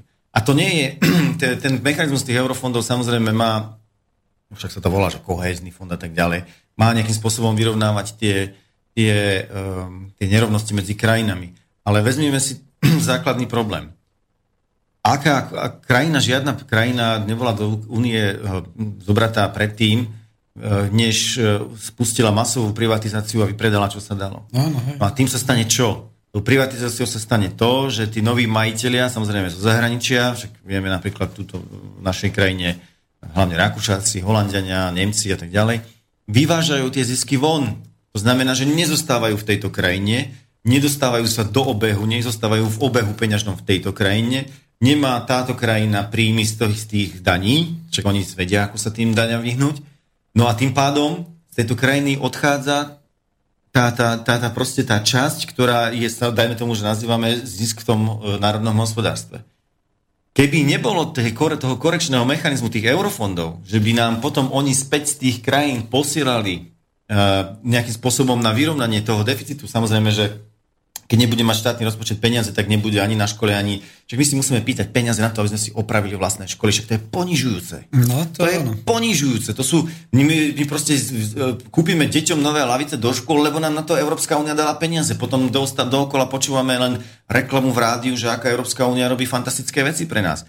Ale to je strašne ponižujúce. To, my, sa, my sa dostávame už do takého mentálneho stavu, že, že my nie sme schopní ako keby urobiť vôbec nič bez Európskej únie. No ale to je preto, lebo my tie peniaze nemáme preto, pretože odchádzajú v, tých, tej, v tej súkromnej sfére, odchádzajú vo forme tých ziskov vonku. A vo veľkom. A vo veľkom. To znamená, že e, nás kvázi akože dotuje Európska únia to, to, to, z, tej, z, tej, z tej polohy tej inštitúcie. Ale my dotujeme našimi ziskami, ktoré sú vyprodukujú tie ich firmy, ktoré to tam vlastnia. To je ten model, prečo tým západným veľkým firmám tak strašne tá únia vyhovuje, pretože oni prídu obsadia tú krajinu a vycucnú z tých ziskov. Nezabudnite myšlienku, ktorú chcete, ktorú chcete pokračovať, ale tu sa mi hodí niečo, kde ani nepoviem autora, dúfam, že mi to odpustia všetci, keď to budem citovať, pretože je to z tej šanghajskej schôdzky ministrov obchodu G20. Ministri hospodárstva a obchodu sú profesionálne deformovaní v prospech investorov a biznisu. Horšie je, že nezriedka sú jeho súkro- e, rukojemníkmi. Tradične sa to odráža pri pokusoch poskytnúť zahraničným alebo globálnym investorom nadštandardnú ochranu, čo sa teda deje. Nebudem menovať, ja to v budúcnosti v nejakej relácii použijem, ale iba to doplním, že my sme sa už dostali do situácie nielen v Európskej únii, ale aj globálne, k tomu, že politici, pretože minister obchodu je politik, treba si povedať, je členom nejakej vlády a tu ich je G20 a aj Európska únia a tak ďalej. Politik, ktorý podľa nášho názoru bol volený ľudom a teda bol volený voličmi a mal by pôsobiť v jeho prospech a hlavnú starosť sú, je profesionálne deformovaný v prospech biznisu a investorov. No kam sme to došli? Tak to je tá nerovnosť, ktorú sme rozoberali, že je následkom tých inštitúcií, ktoré tu máme a je umožnená tými inštitúciami. A e, viete, je taká politologická poučka, že e, my nie sme len v stave, že každý jeden človek má teda jeden hlas, ten volebný. No ale k tomu treba vždy dopovedať, ešte každý ten, kto má ten dolár alebo to, ten euro, ešte to je ďalší dodatočný hlas. No a tí, čo majú tých... hlas, pretože ten ne, nemal byť. no ale žiaľ je to tak postavené celé a teda čak ako každý človek, ktorý reálne vníma svet, vie, že ten svet nazývajú ho niektorí odborníci nie že demokracia a že partokracia, hej, vláda politických stran, to sa nazýva, že plutokracia. A plutokracia mm-hmm. je slovo, ktoré pomenováva, pluto je, myslím, že z gréckého, že veľa, bohatý. To znamená, že ten, ten systém vlády je bohatý. Napríklad, e, na Slovensku, chcel som si dať tú námahu, aby som to zistil, ale nedostal som sa k tomu. Chcel som urobiť e, súčet tých oficiálnych volebných výdavkov, ktoré politické strany, ktoré išli do volie v marci, uh, deklarovali. Tak väčšina z nich to okolo milión, pár miliónov, hej, tak keby sme ich dali dokopy, neviem, koľko tam bolo tých strán, teraz 20 alebo čo, tak prežeňme to, že spolu zdeklarovali, že 100 miliónov eur, hej, že minuli na volebnú kampaň. No tá slovenská nerovnosť, eh, čo sa týka tej majetkovej nerovnosti, tak ja som len tak eh, počítal, že z dostupných údajov. Z verejne dostupných údajov som dal dokopy verejne deklarovaný majetok tých najbohatších ľudí. Takže tí, čo sú Penta, tí, čo sú JNT, potom HBR Avis Group, potom tí z tej S, tých asset, majiteľa toho, tej firmy e, softwarovej asset. Týchto niekoľko ľudí som spočítal, čo oni deklarujú, že je ich verejný majetok. Teda, hej, to sú v 100 miliónoch e, eurách, niektorí sa blížia k miliarde.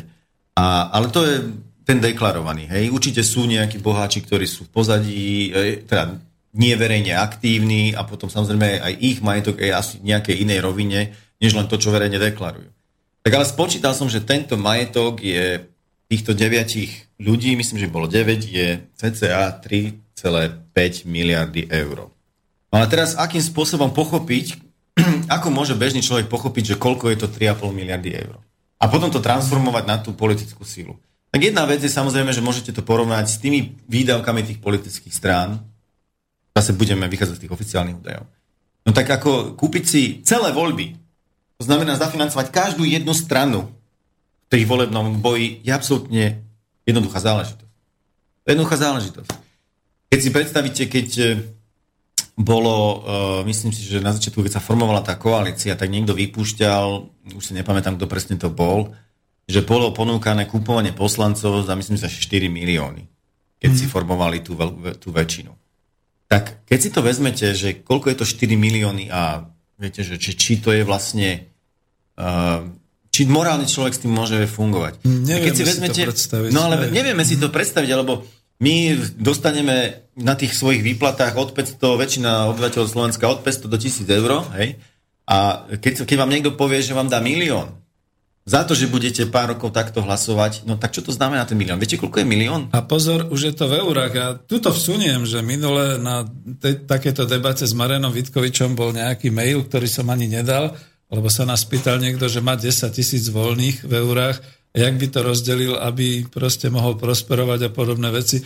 A to je to, kde sa nachádza Slovač tam, že my áno. rozmýšľame o hodnotách 10 tisíc, 20 tisíc, 20 tisíc, že taká nejaká 33 tisíc eur je úspor. 1 milión slovenských korún a my tu hovoríme o nejakých miliónoch, áno, áno. 3,5 miliardy a podobné veci. No. To je nepredstaviteľné. To je nepredstaviteľné. To je, ako, e, chcel som to ilustrovať. Ten milión eur je toľko, keď si to rozpočítate, tak milión eur je toľko, ako keby ste po 40 rokov, čo je takmer celý produkčný život, mali mesačne vyše 2000 eur. Dobre, to znamená, počúvajte. to znamená, že keď vám niekto ponúkne taký obchod, že 4 roky tu v parlamente budeš hlasovať s nami a dáme ti 4 milióny. On je pri normálnom živote, hej, že mu z toho nezblbne a bude proste len normálne fungovať. Však koľkí ľudia fungujú v tejto krajine z 500 tisíc eur štvočná rodina. Keby mal 2000 eur čistý príjem po celý život, nohy hore a vybavené. Späť až tisíc eur, to nebolo, že 500 tisíc eur, ale... Áno, áno, hej. Hej. Takže, takže v podstate ide o to, že tam tá sila tých peňazí je obrovská a tie 3,5 miliardy, ja som to, tiež som to rozmenil, že aby si človek predstavil tú silu, čo to vlastne je, lebo to je akože samozrejme, že 3 uh, a 500 a ešte potom nejakých 6 dnú za tým. Ale to je toľko, že keď si zoberete priemernú mzdu, na Slovensku je teraz priemerná mzda okolo 850-60 nejak tak, tak eh, keď vydelíte tú sumu 3,5 milióna, 3,5 miliardy tou priemernou mzdou, tak vám vyjde počet, že pri, na Slovensku máme strednú dĺžku života nejakých 76,2, myslím, že hej, človek pri narodení je očakávané sa, že dožije 76,2 roka. Tak tých 3,5 miliard je, že z tých peňazí by po celý svoj život, teda tých 76,2 rokov, znamená od, od narodenia až po smrť, muselo pracovať, tam vychádza nejakých 60 tisíc ľudí. Mesto Martin má nejakých 58 tisíc 7, sa mi zdá.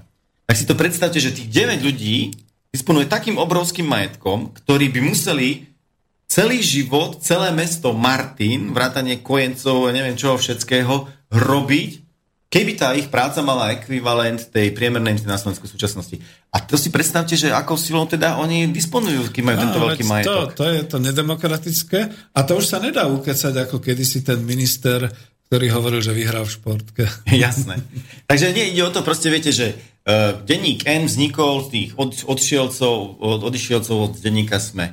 Tak uh, oni samozrejme, že tí ľudia tam všetci poznajú, ukecali tých chlapov v tom esete, tých veľkých milionárov, tak oni im dali peniaze na to, že na, tu máš a budete šíriť túto agendu. Ako denník N je podľa mňa veľmi nenávistný denník, ktorý je akože vysoko proti akože deštrukčný a tak ďalej. No nie, ja to hovorím tak, ako to ja vnímam, že je to proste veľmi deštrukčný, deštrukčný denník, v podstate, čo sa týka akéhokoľvek videnia spoločnosti. No a, e, ale s takým obrovským, s takým obrovským štartovným kapitálom toto niečo môžete dosiahnuť a masovo ovplyvňujete spoločnosť. Znamená, že tá nerovnosť ako taká je, a to je len Slovensko. Keby sme zobrali krajiny, ktoré sú uh, oveľa väčšie, tak tá nerovnosť je úplne niekde inde. Úplne niekde inde a preto ten politický systém je absolútne nefunkčný. A preto nemôžete v podstate očakávať, teraz Barozo, bývalý uh, šéf Európskej komisie, uh, vyšlo v novinách, že dostal ponuku od Goldman Sachs. Goldman Sachs je svetoamerická banka, ktorá uh, pre ňu pracoval Mario Draghi, čo je uh, šéf Európskej centrálnej banky, uh, Mark Carney, ktorý je šéf uh, Anglickej centrálnej banky, potom uh, Robert Ruben, to bol bývalý, myslím, že financ, minister financí Spojených štátov a tak ďalej. Proste vymenujete kvantum vysoko postavených politikov na svete, ktorí pracuje s touto jednou bankou. Potom sa nemôžeme diviť, že tí politici robia túto politiku. Lebo oni už počas svojej kariéry pracovnej si pripravujú to, že keď budem dohadzovať e, legislatívu a kšefty týmto a týmto firmám po svojej politickej kariére, mám v podstate viac menej istotu, že dostanem takové také miesto. No, Takže to, a samozrejme to funguje aj na, tak, že vlastne už e, tie firmy e, nominujú ľudí, ktorých oni dávajú do politiky. Veď e, o tom asi nikto nepochybuje, však vidíte, v podstate aj pán, náš pán prezident Kiska tiež si vlastne kúpil všetkých. Hej, všetkých si kúpil. Mal majetok, tak si kúpil celú kampaň, postavil si neziskovú organizáciu, urobil si imič a tak ďalej, kúpil si všetko, si kúpil. no hej, ale z toho chcem ísť niekam inám von, pretože to bola taká voľná jazda, ja to úplne Nie, len, len, to len že- hovorím, že e, keď, ste hovorili o tej politike, že, že prestaňte sa hádať. No proste to je celé len divadlo a populácia musí mať e, tá, zaformulované proste svoje požiadavky a žiadať. A vlastne nie, nediviť sa tomu, že tí politici robia tú politiku prospech biznisu. Tak, lebo totiž to, ako chcem to predsa len trošku vrátiť ešte až na tú úroveň ekonomiky a národného hospodárstva v tom zmysle, že dobre, tiež je to politika, tiež je to všetko, lebo ide o obrovské mešce. A ja som zistil, e, sme ekonomovia obaja, študovali sme, máme teda, že ako ľudia, to je to, že keď si nevedia predstaviť tých 33 tisíc eur ako 1 milión slovenský, nevedia si potom predstaviť ten milión eur alebo viac, e, dosť ťažko pochopia, že v ekonomike sa skutočne hovorí o tých mešcoch a o tom rozdeľovaní v miliardách. Veď ide o rozpočet štátny, ide povedzme o e, finančné služby, o rozpočty jednotlivých, jak sa hovorí, kapitol podľa tých jednotlivých užití a tak ďalej. A teraz ide o to, že politici e, s tým, čo sme hovorili, samozrejme, akože to rátajú, to je potom pre nich a podobne a ľudí tým metú, pretože nemajú tú predstavivosť, ako to je, ale ešte väčšia nepredstavivosť ľudí je o tom, ako je to v ekonomike potom a v národnom hospodárstve. Keď teda než pôjdem k tejto téme, ja sa ešte predsa len vrátim a okrok trošku späť k tomu národnému hospodárstvu, lebo niekde tam som spomínal, že teda ekonomika na Slovensku, slovenská ekonomika, ľudia si to nevedeli rozlišiť. A dnes začínam hlásať presne takú tú vec, takú tú teóriu, máme my vôbec národné hospodárstvo na Slovensku? Ja to len doplním, to, to je otázka, ktorú si môžete premysleť, doplním to presne tým, čo som spomínal, že teda tie veľké čísla a tak ďalej ľudia, proste už je to nad ich vnímanie, tak ako vesmír, aby si uvedomili, že ten štátny rozpočet má takéto miliardy, má takéto dlžoby, taký, takéto výdavky, takéto príjmy, tamto a tamto musí dať. A potom hýkajú, že, že ten teda toľko mohol dostať a to a to. Ale pritom s týmito veľkými číslami vlastne tá ekonomika funguje, pracuje a vrátim sa naspäť k tomu národnému hospodárstvu. E, ja si ešte pamätám tie časy, keď bola vyčíslená a vyčíslovaná ekonomika v rámci národného hospodárstva danej krajiny. To znamená, naozaj sme tu nemali vlastníkov niekde zahraničných, investorov a podobne. Nebol takýto globálny systém, bol možno medzinárodný obchod a podobné veci. A zrazu sa hovorilo, že lesy Československa alebo priemysel Československa a ono to malo nejakú strašnú miliardovú hodnotu. A teraz, keď sa povie, že priemysel Slovenska, takisto to má nejaké miliardové hodnoty, no ale keď sa povie národné hospodárstvo Slovenska, o čom to je? Lebo ja pomaly rozmýšľam, či vôbec my máme nejaký, nejaké národné hospodárstvo, keď tu máme tú ekonomiku. Už vás pletiem. Ale chcel som ísť viac do tohoto smeru, pretože ako, keď ľudia nemajú predstavivosť o tých peniazoch, neviem, či vôbec majú predstavu o tom, čo to vlastne je tá ekonomika krajiny a vlastne to celé národné hospodárstvo. Tak e, ja si myslím, že ľudia sú schopní tieto veci pochopiť, akurát e, a to podľa mňa sú to veci jednoduché, ktoré sú v pohode vhodné pre stredné školy, len proste tá, to vzdelanie, ten vzdelávací systém v tomto, v tomto ohľade, myslím, že cieľene tieto veci celé vynecháva.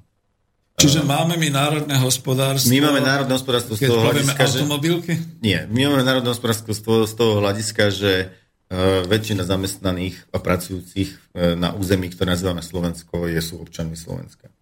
Mm-hmm. Hej, ale samozrejme tým, že uh, drtivá časť biznisov, tých firiem a tak ďalej uh, je vlastne na niekým iným, znamená, my nemáme z podstatu veci vyplýva, že my nemáme ako národné záujmy, ako transformovať e, do tých firiem, pretože oni majú výsostné právo rozhodovať o tom, čo chcú vyrábať, kde chcú vyrábať, ako chcú vyrábať tak ďalej, samozrejme za určitých podmienok, ale uh, tým pád, my nemáme ako národ, nazvime teda ako nechcem hovoriť, že len o Slovákoch, však uh, že, my pod tým, po, to obyvateľom nation, krajiny. To je nation, to je ten amerikanizmus, kde my chápeme ľud, obyvateľstvo ano. Slovenskej republiky, to je nation. Áno, rozumiem, národ. rozumiem, hej.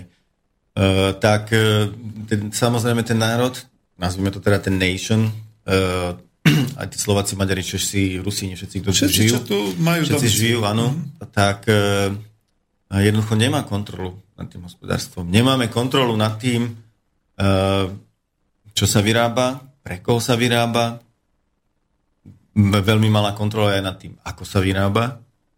To je tiež veľmi kľúčové dôležité. Takže v zásade z tohto pohľadu nemôžeme hovoriť, že máme národné hospodárstvo. Máme, ako ste povedali, ekonomiku na Slovensku, pretože je fyzicky loko, lokalizovaná na, na našom území. Ale inak, e, jak som spomenul už skôr, my sme o všetko, skoro vo všetko prišli. Hm. Viete, takže... Nie, dobre, ja, viete, prečo som to trošku zvrátil sem? To bola taká pekná voľná jazda, ja som to ako bral, že áno, ale presne kvôli tomu to vraciam naspäť, pretože máme jednak tú tému mobilizácia národného hospodárstva, zmobilizovali sme to na, na tej úrovni, ale teraz vlastne presne toto chápanie, že napriek tomu všetkému, aj tá demokracia, aj toto všetko, že e, politici nás zastupujú a tak ďalej, my tu máme ešte jeden veľmi dôležitý moment, ktorý je v našom živote a to je tá krajina. Ona, tá krajina je stále ohraničená nejakou tou hranicou, nejakým tým administratívnym riadením a dokonca by som povedal aj tými ekonomickými dejmi, ktoré sú tu. Presne to bolo pekne dnes aj na tej konferencii povedané, že Poliaci to majú ináč v tom polnohospodárstve a ináč vyrábajú a iné majú predpisy. Jaj, aha, Takže to je to, že v rámci tej svojej krajiny to majú ináč, ako my to máme.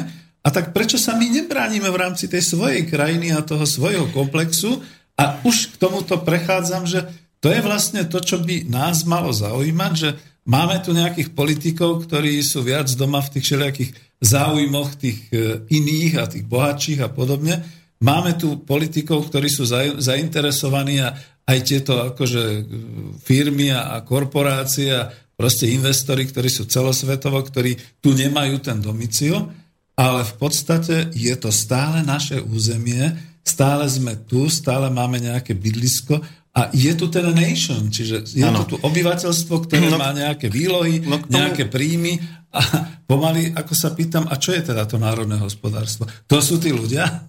No, myslím, že to je a samozrejme záleží, že ako sa chcete pozerať ten terminus technicus, ale uh, je to súčinnosť týchto faktorov. To sú tí ľudia, to je to samotné územie a potom, či to územie ako také má nejaké spoločné vlastnosti, dajme tomu teda akože toho štátu, to znamená, že tam je nejaká e, štátom organizované e, násilie, monopol násilia, teda policia, armáda a tak ďalej, ktorá vie vynútiť určité normy a ich dodržiavanie. Tak v tom prípade môžeme hovoriť o tom národnom. Hej? Lebo samozrejme firma, ktorá pôsobí u nás, je nutná mala by byť, samozrejme dodržiavať naše zákony, tým pádom štátny monopol násilia je ako keby, pod, ak je pod národnou kontrolou, tak vie vynútiť od tých ľudí, aby teda ten zákon dodržiavali. Hej? Ale samozrejme, ak sú niekde inde lokalizovaní, tak e, to už nespadá pod náš, náš monopol. Že stačí prejsť na druhú stranu hranice, už to každý chápe.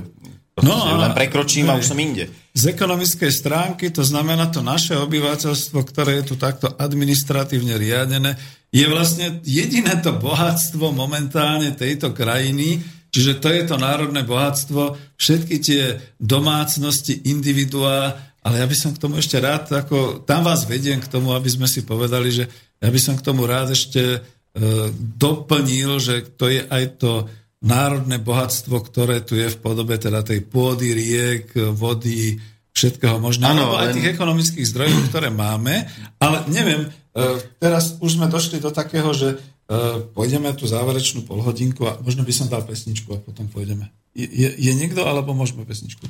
Dajme pesničku. dnešná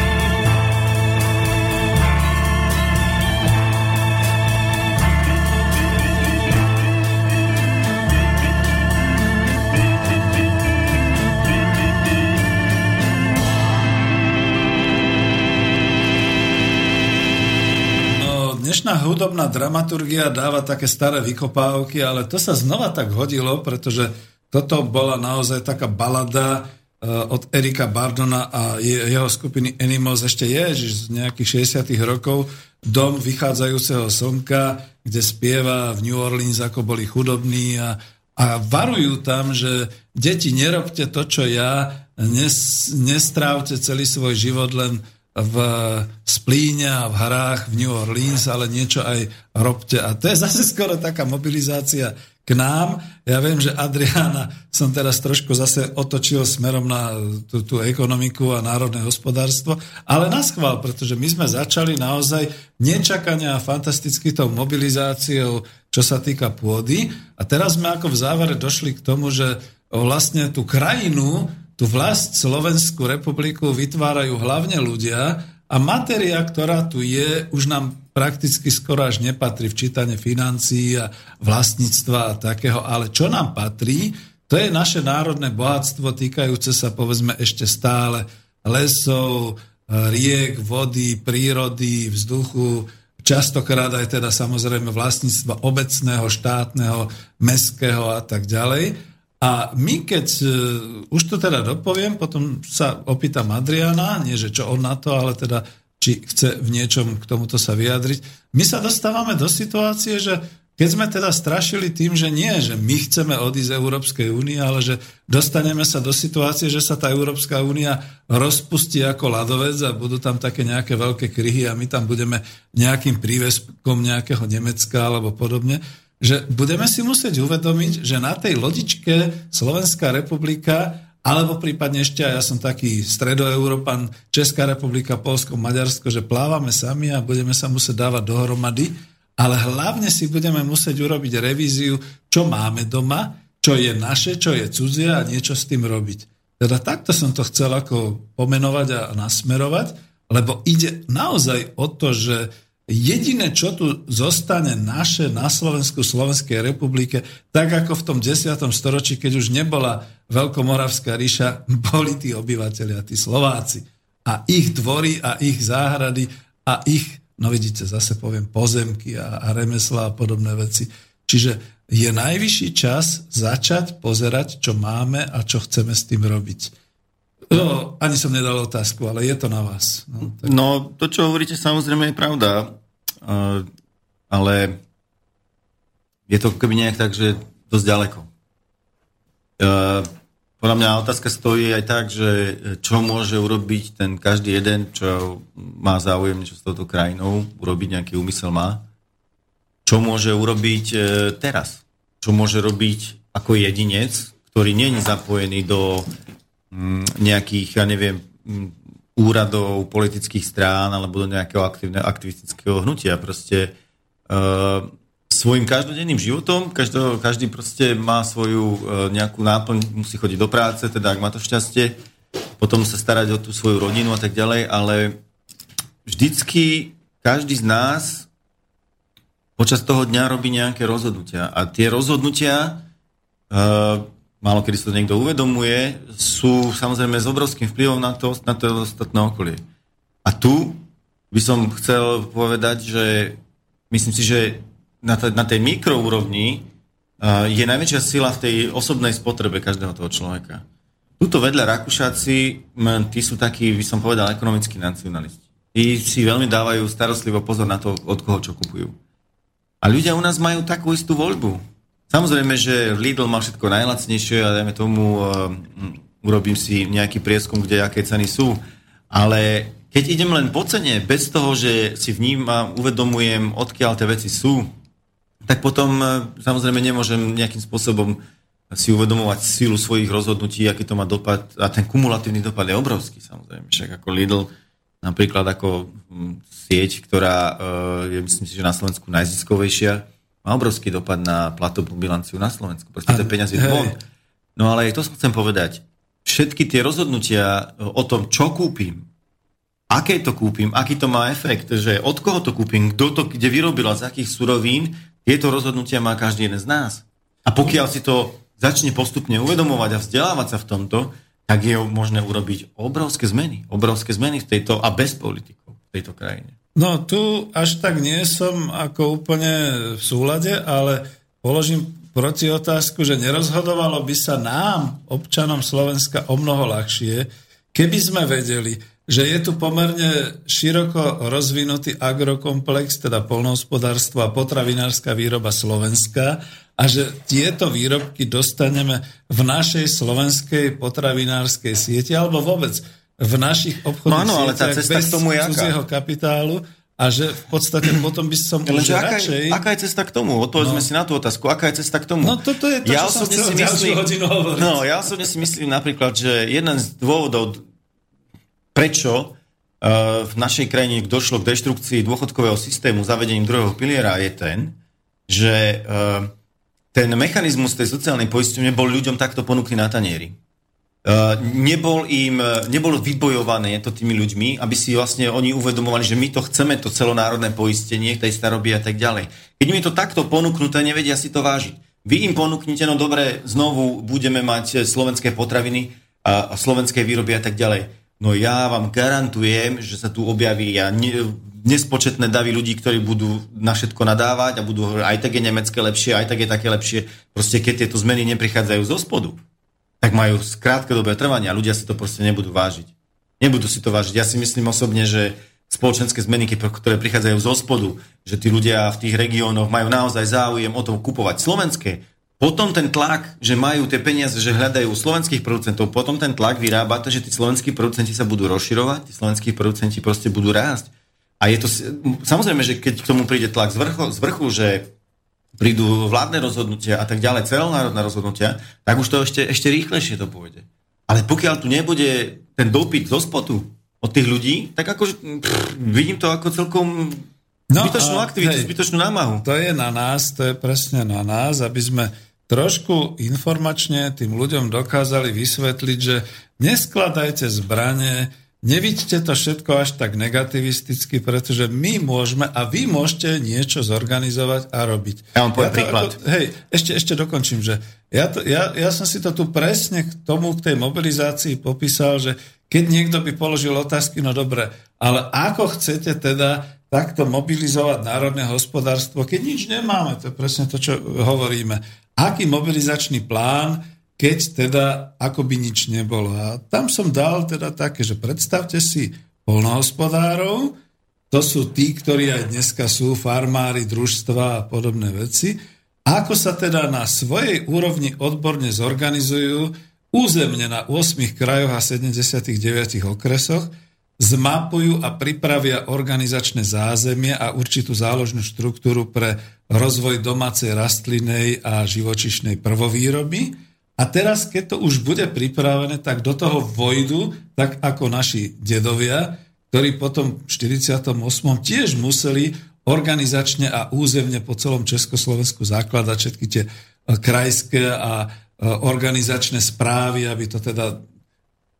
Teraz to bude blboznieť, aby pomohli tým kolektívne hospodáriacim a tým družstvám, ktoré sa kolektivizovali a podobne, lebo to je to stretnutie smerom z dola potom v podstate prepoja tieto štruktúry e, územné na spracovateľský potravinársky priemysel, ktorý tiež nemáme, respektíve je takisto v rukách zahraničných investorov. Sem tam niekde nejaká naša firma, chválime sa tým, že vieme robiť Sýrie a tak ďalej.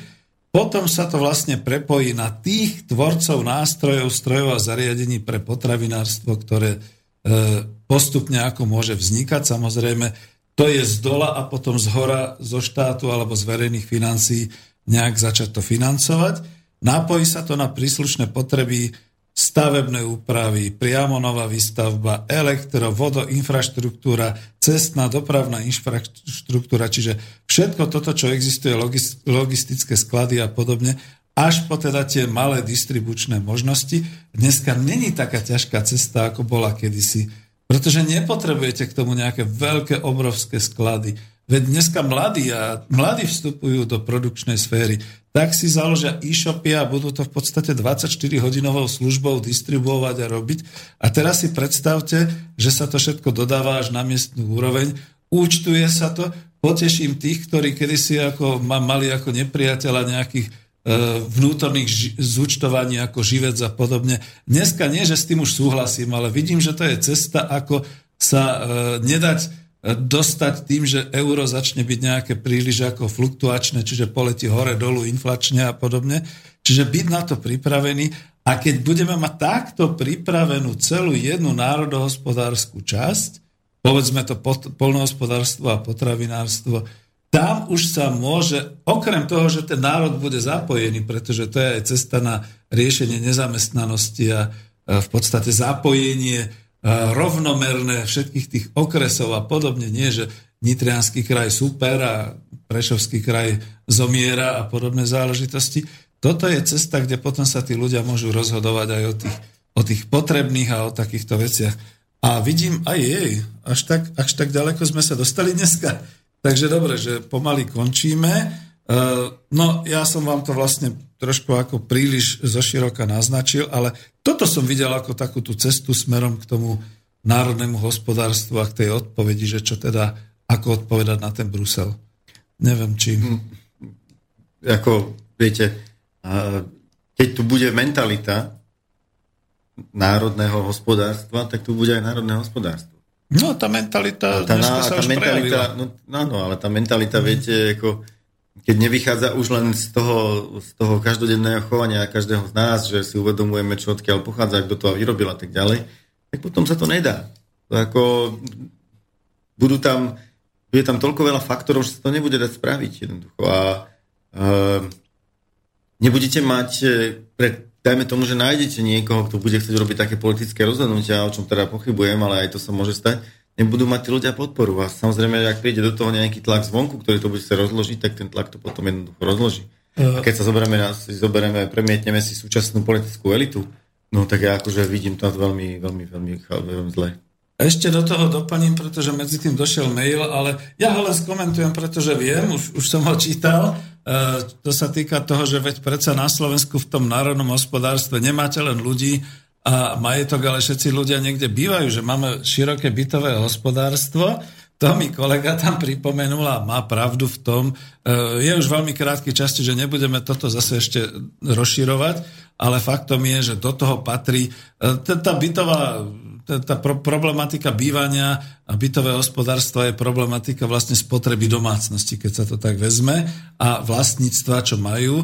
Čiže áno, to je jeden z tých ďalších modelov, ktoré sa dajú ako, povedzme, oblasť národného hospodárstva definovať, pretože to je stavebníctvo, celá tá časť vnútorného. Keby sme mali čiže... celú reláciu na to, tak samozrejme môžem o tom porozprávať o tých jednotlivých zložkách a na čo všetko treba myslieť a samozrejme, že tá bytová zložka je toho úplne kľúčová a potom máte strašne dôležité samozrejme demografickú politiku a tak ďalej.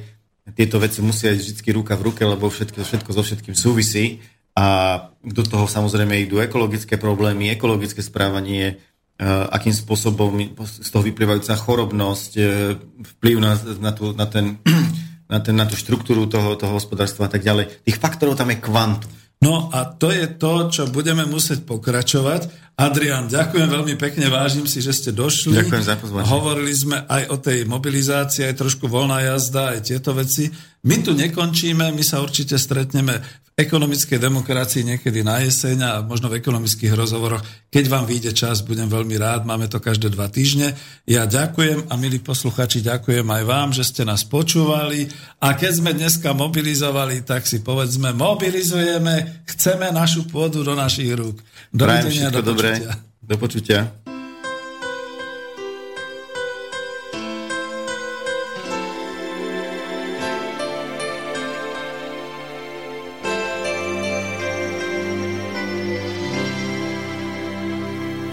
day I live, I want to be a day to give the best of me.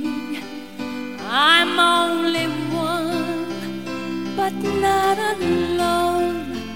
My finest day is yet unknown. I broke my heart for every gain to taste the sweet. I face the pain. I rise and fall. Yet through it all, this much remains.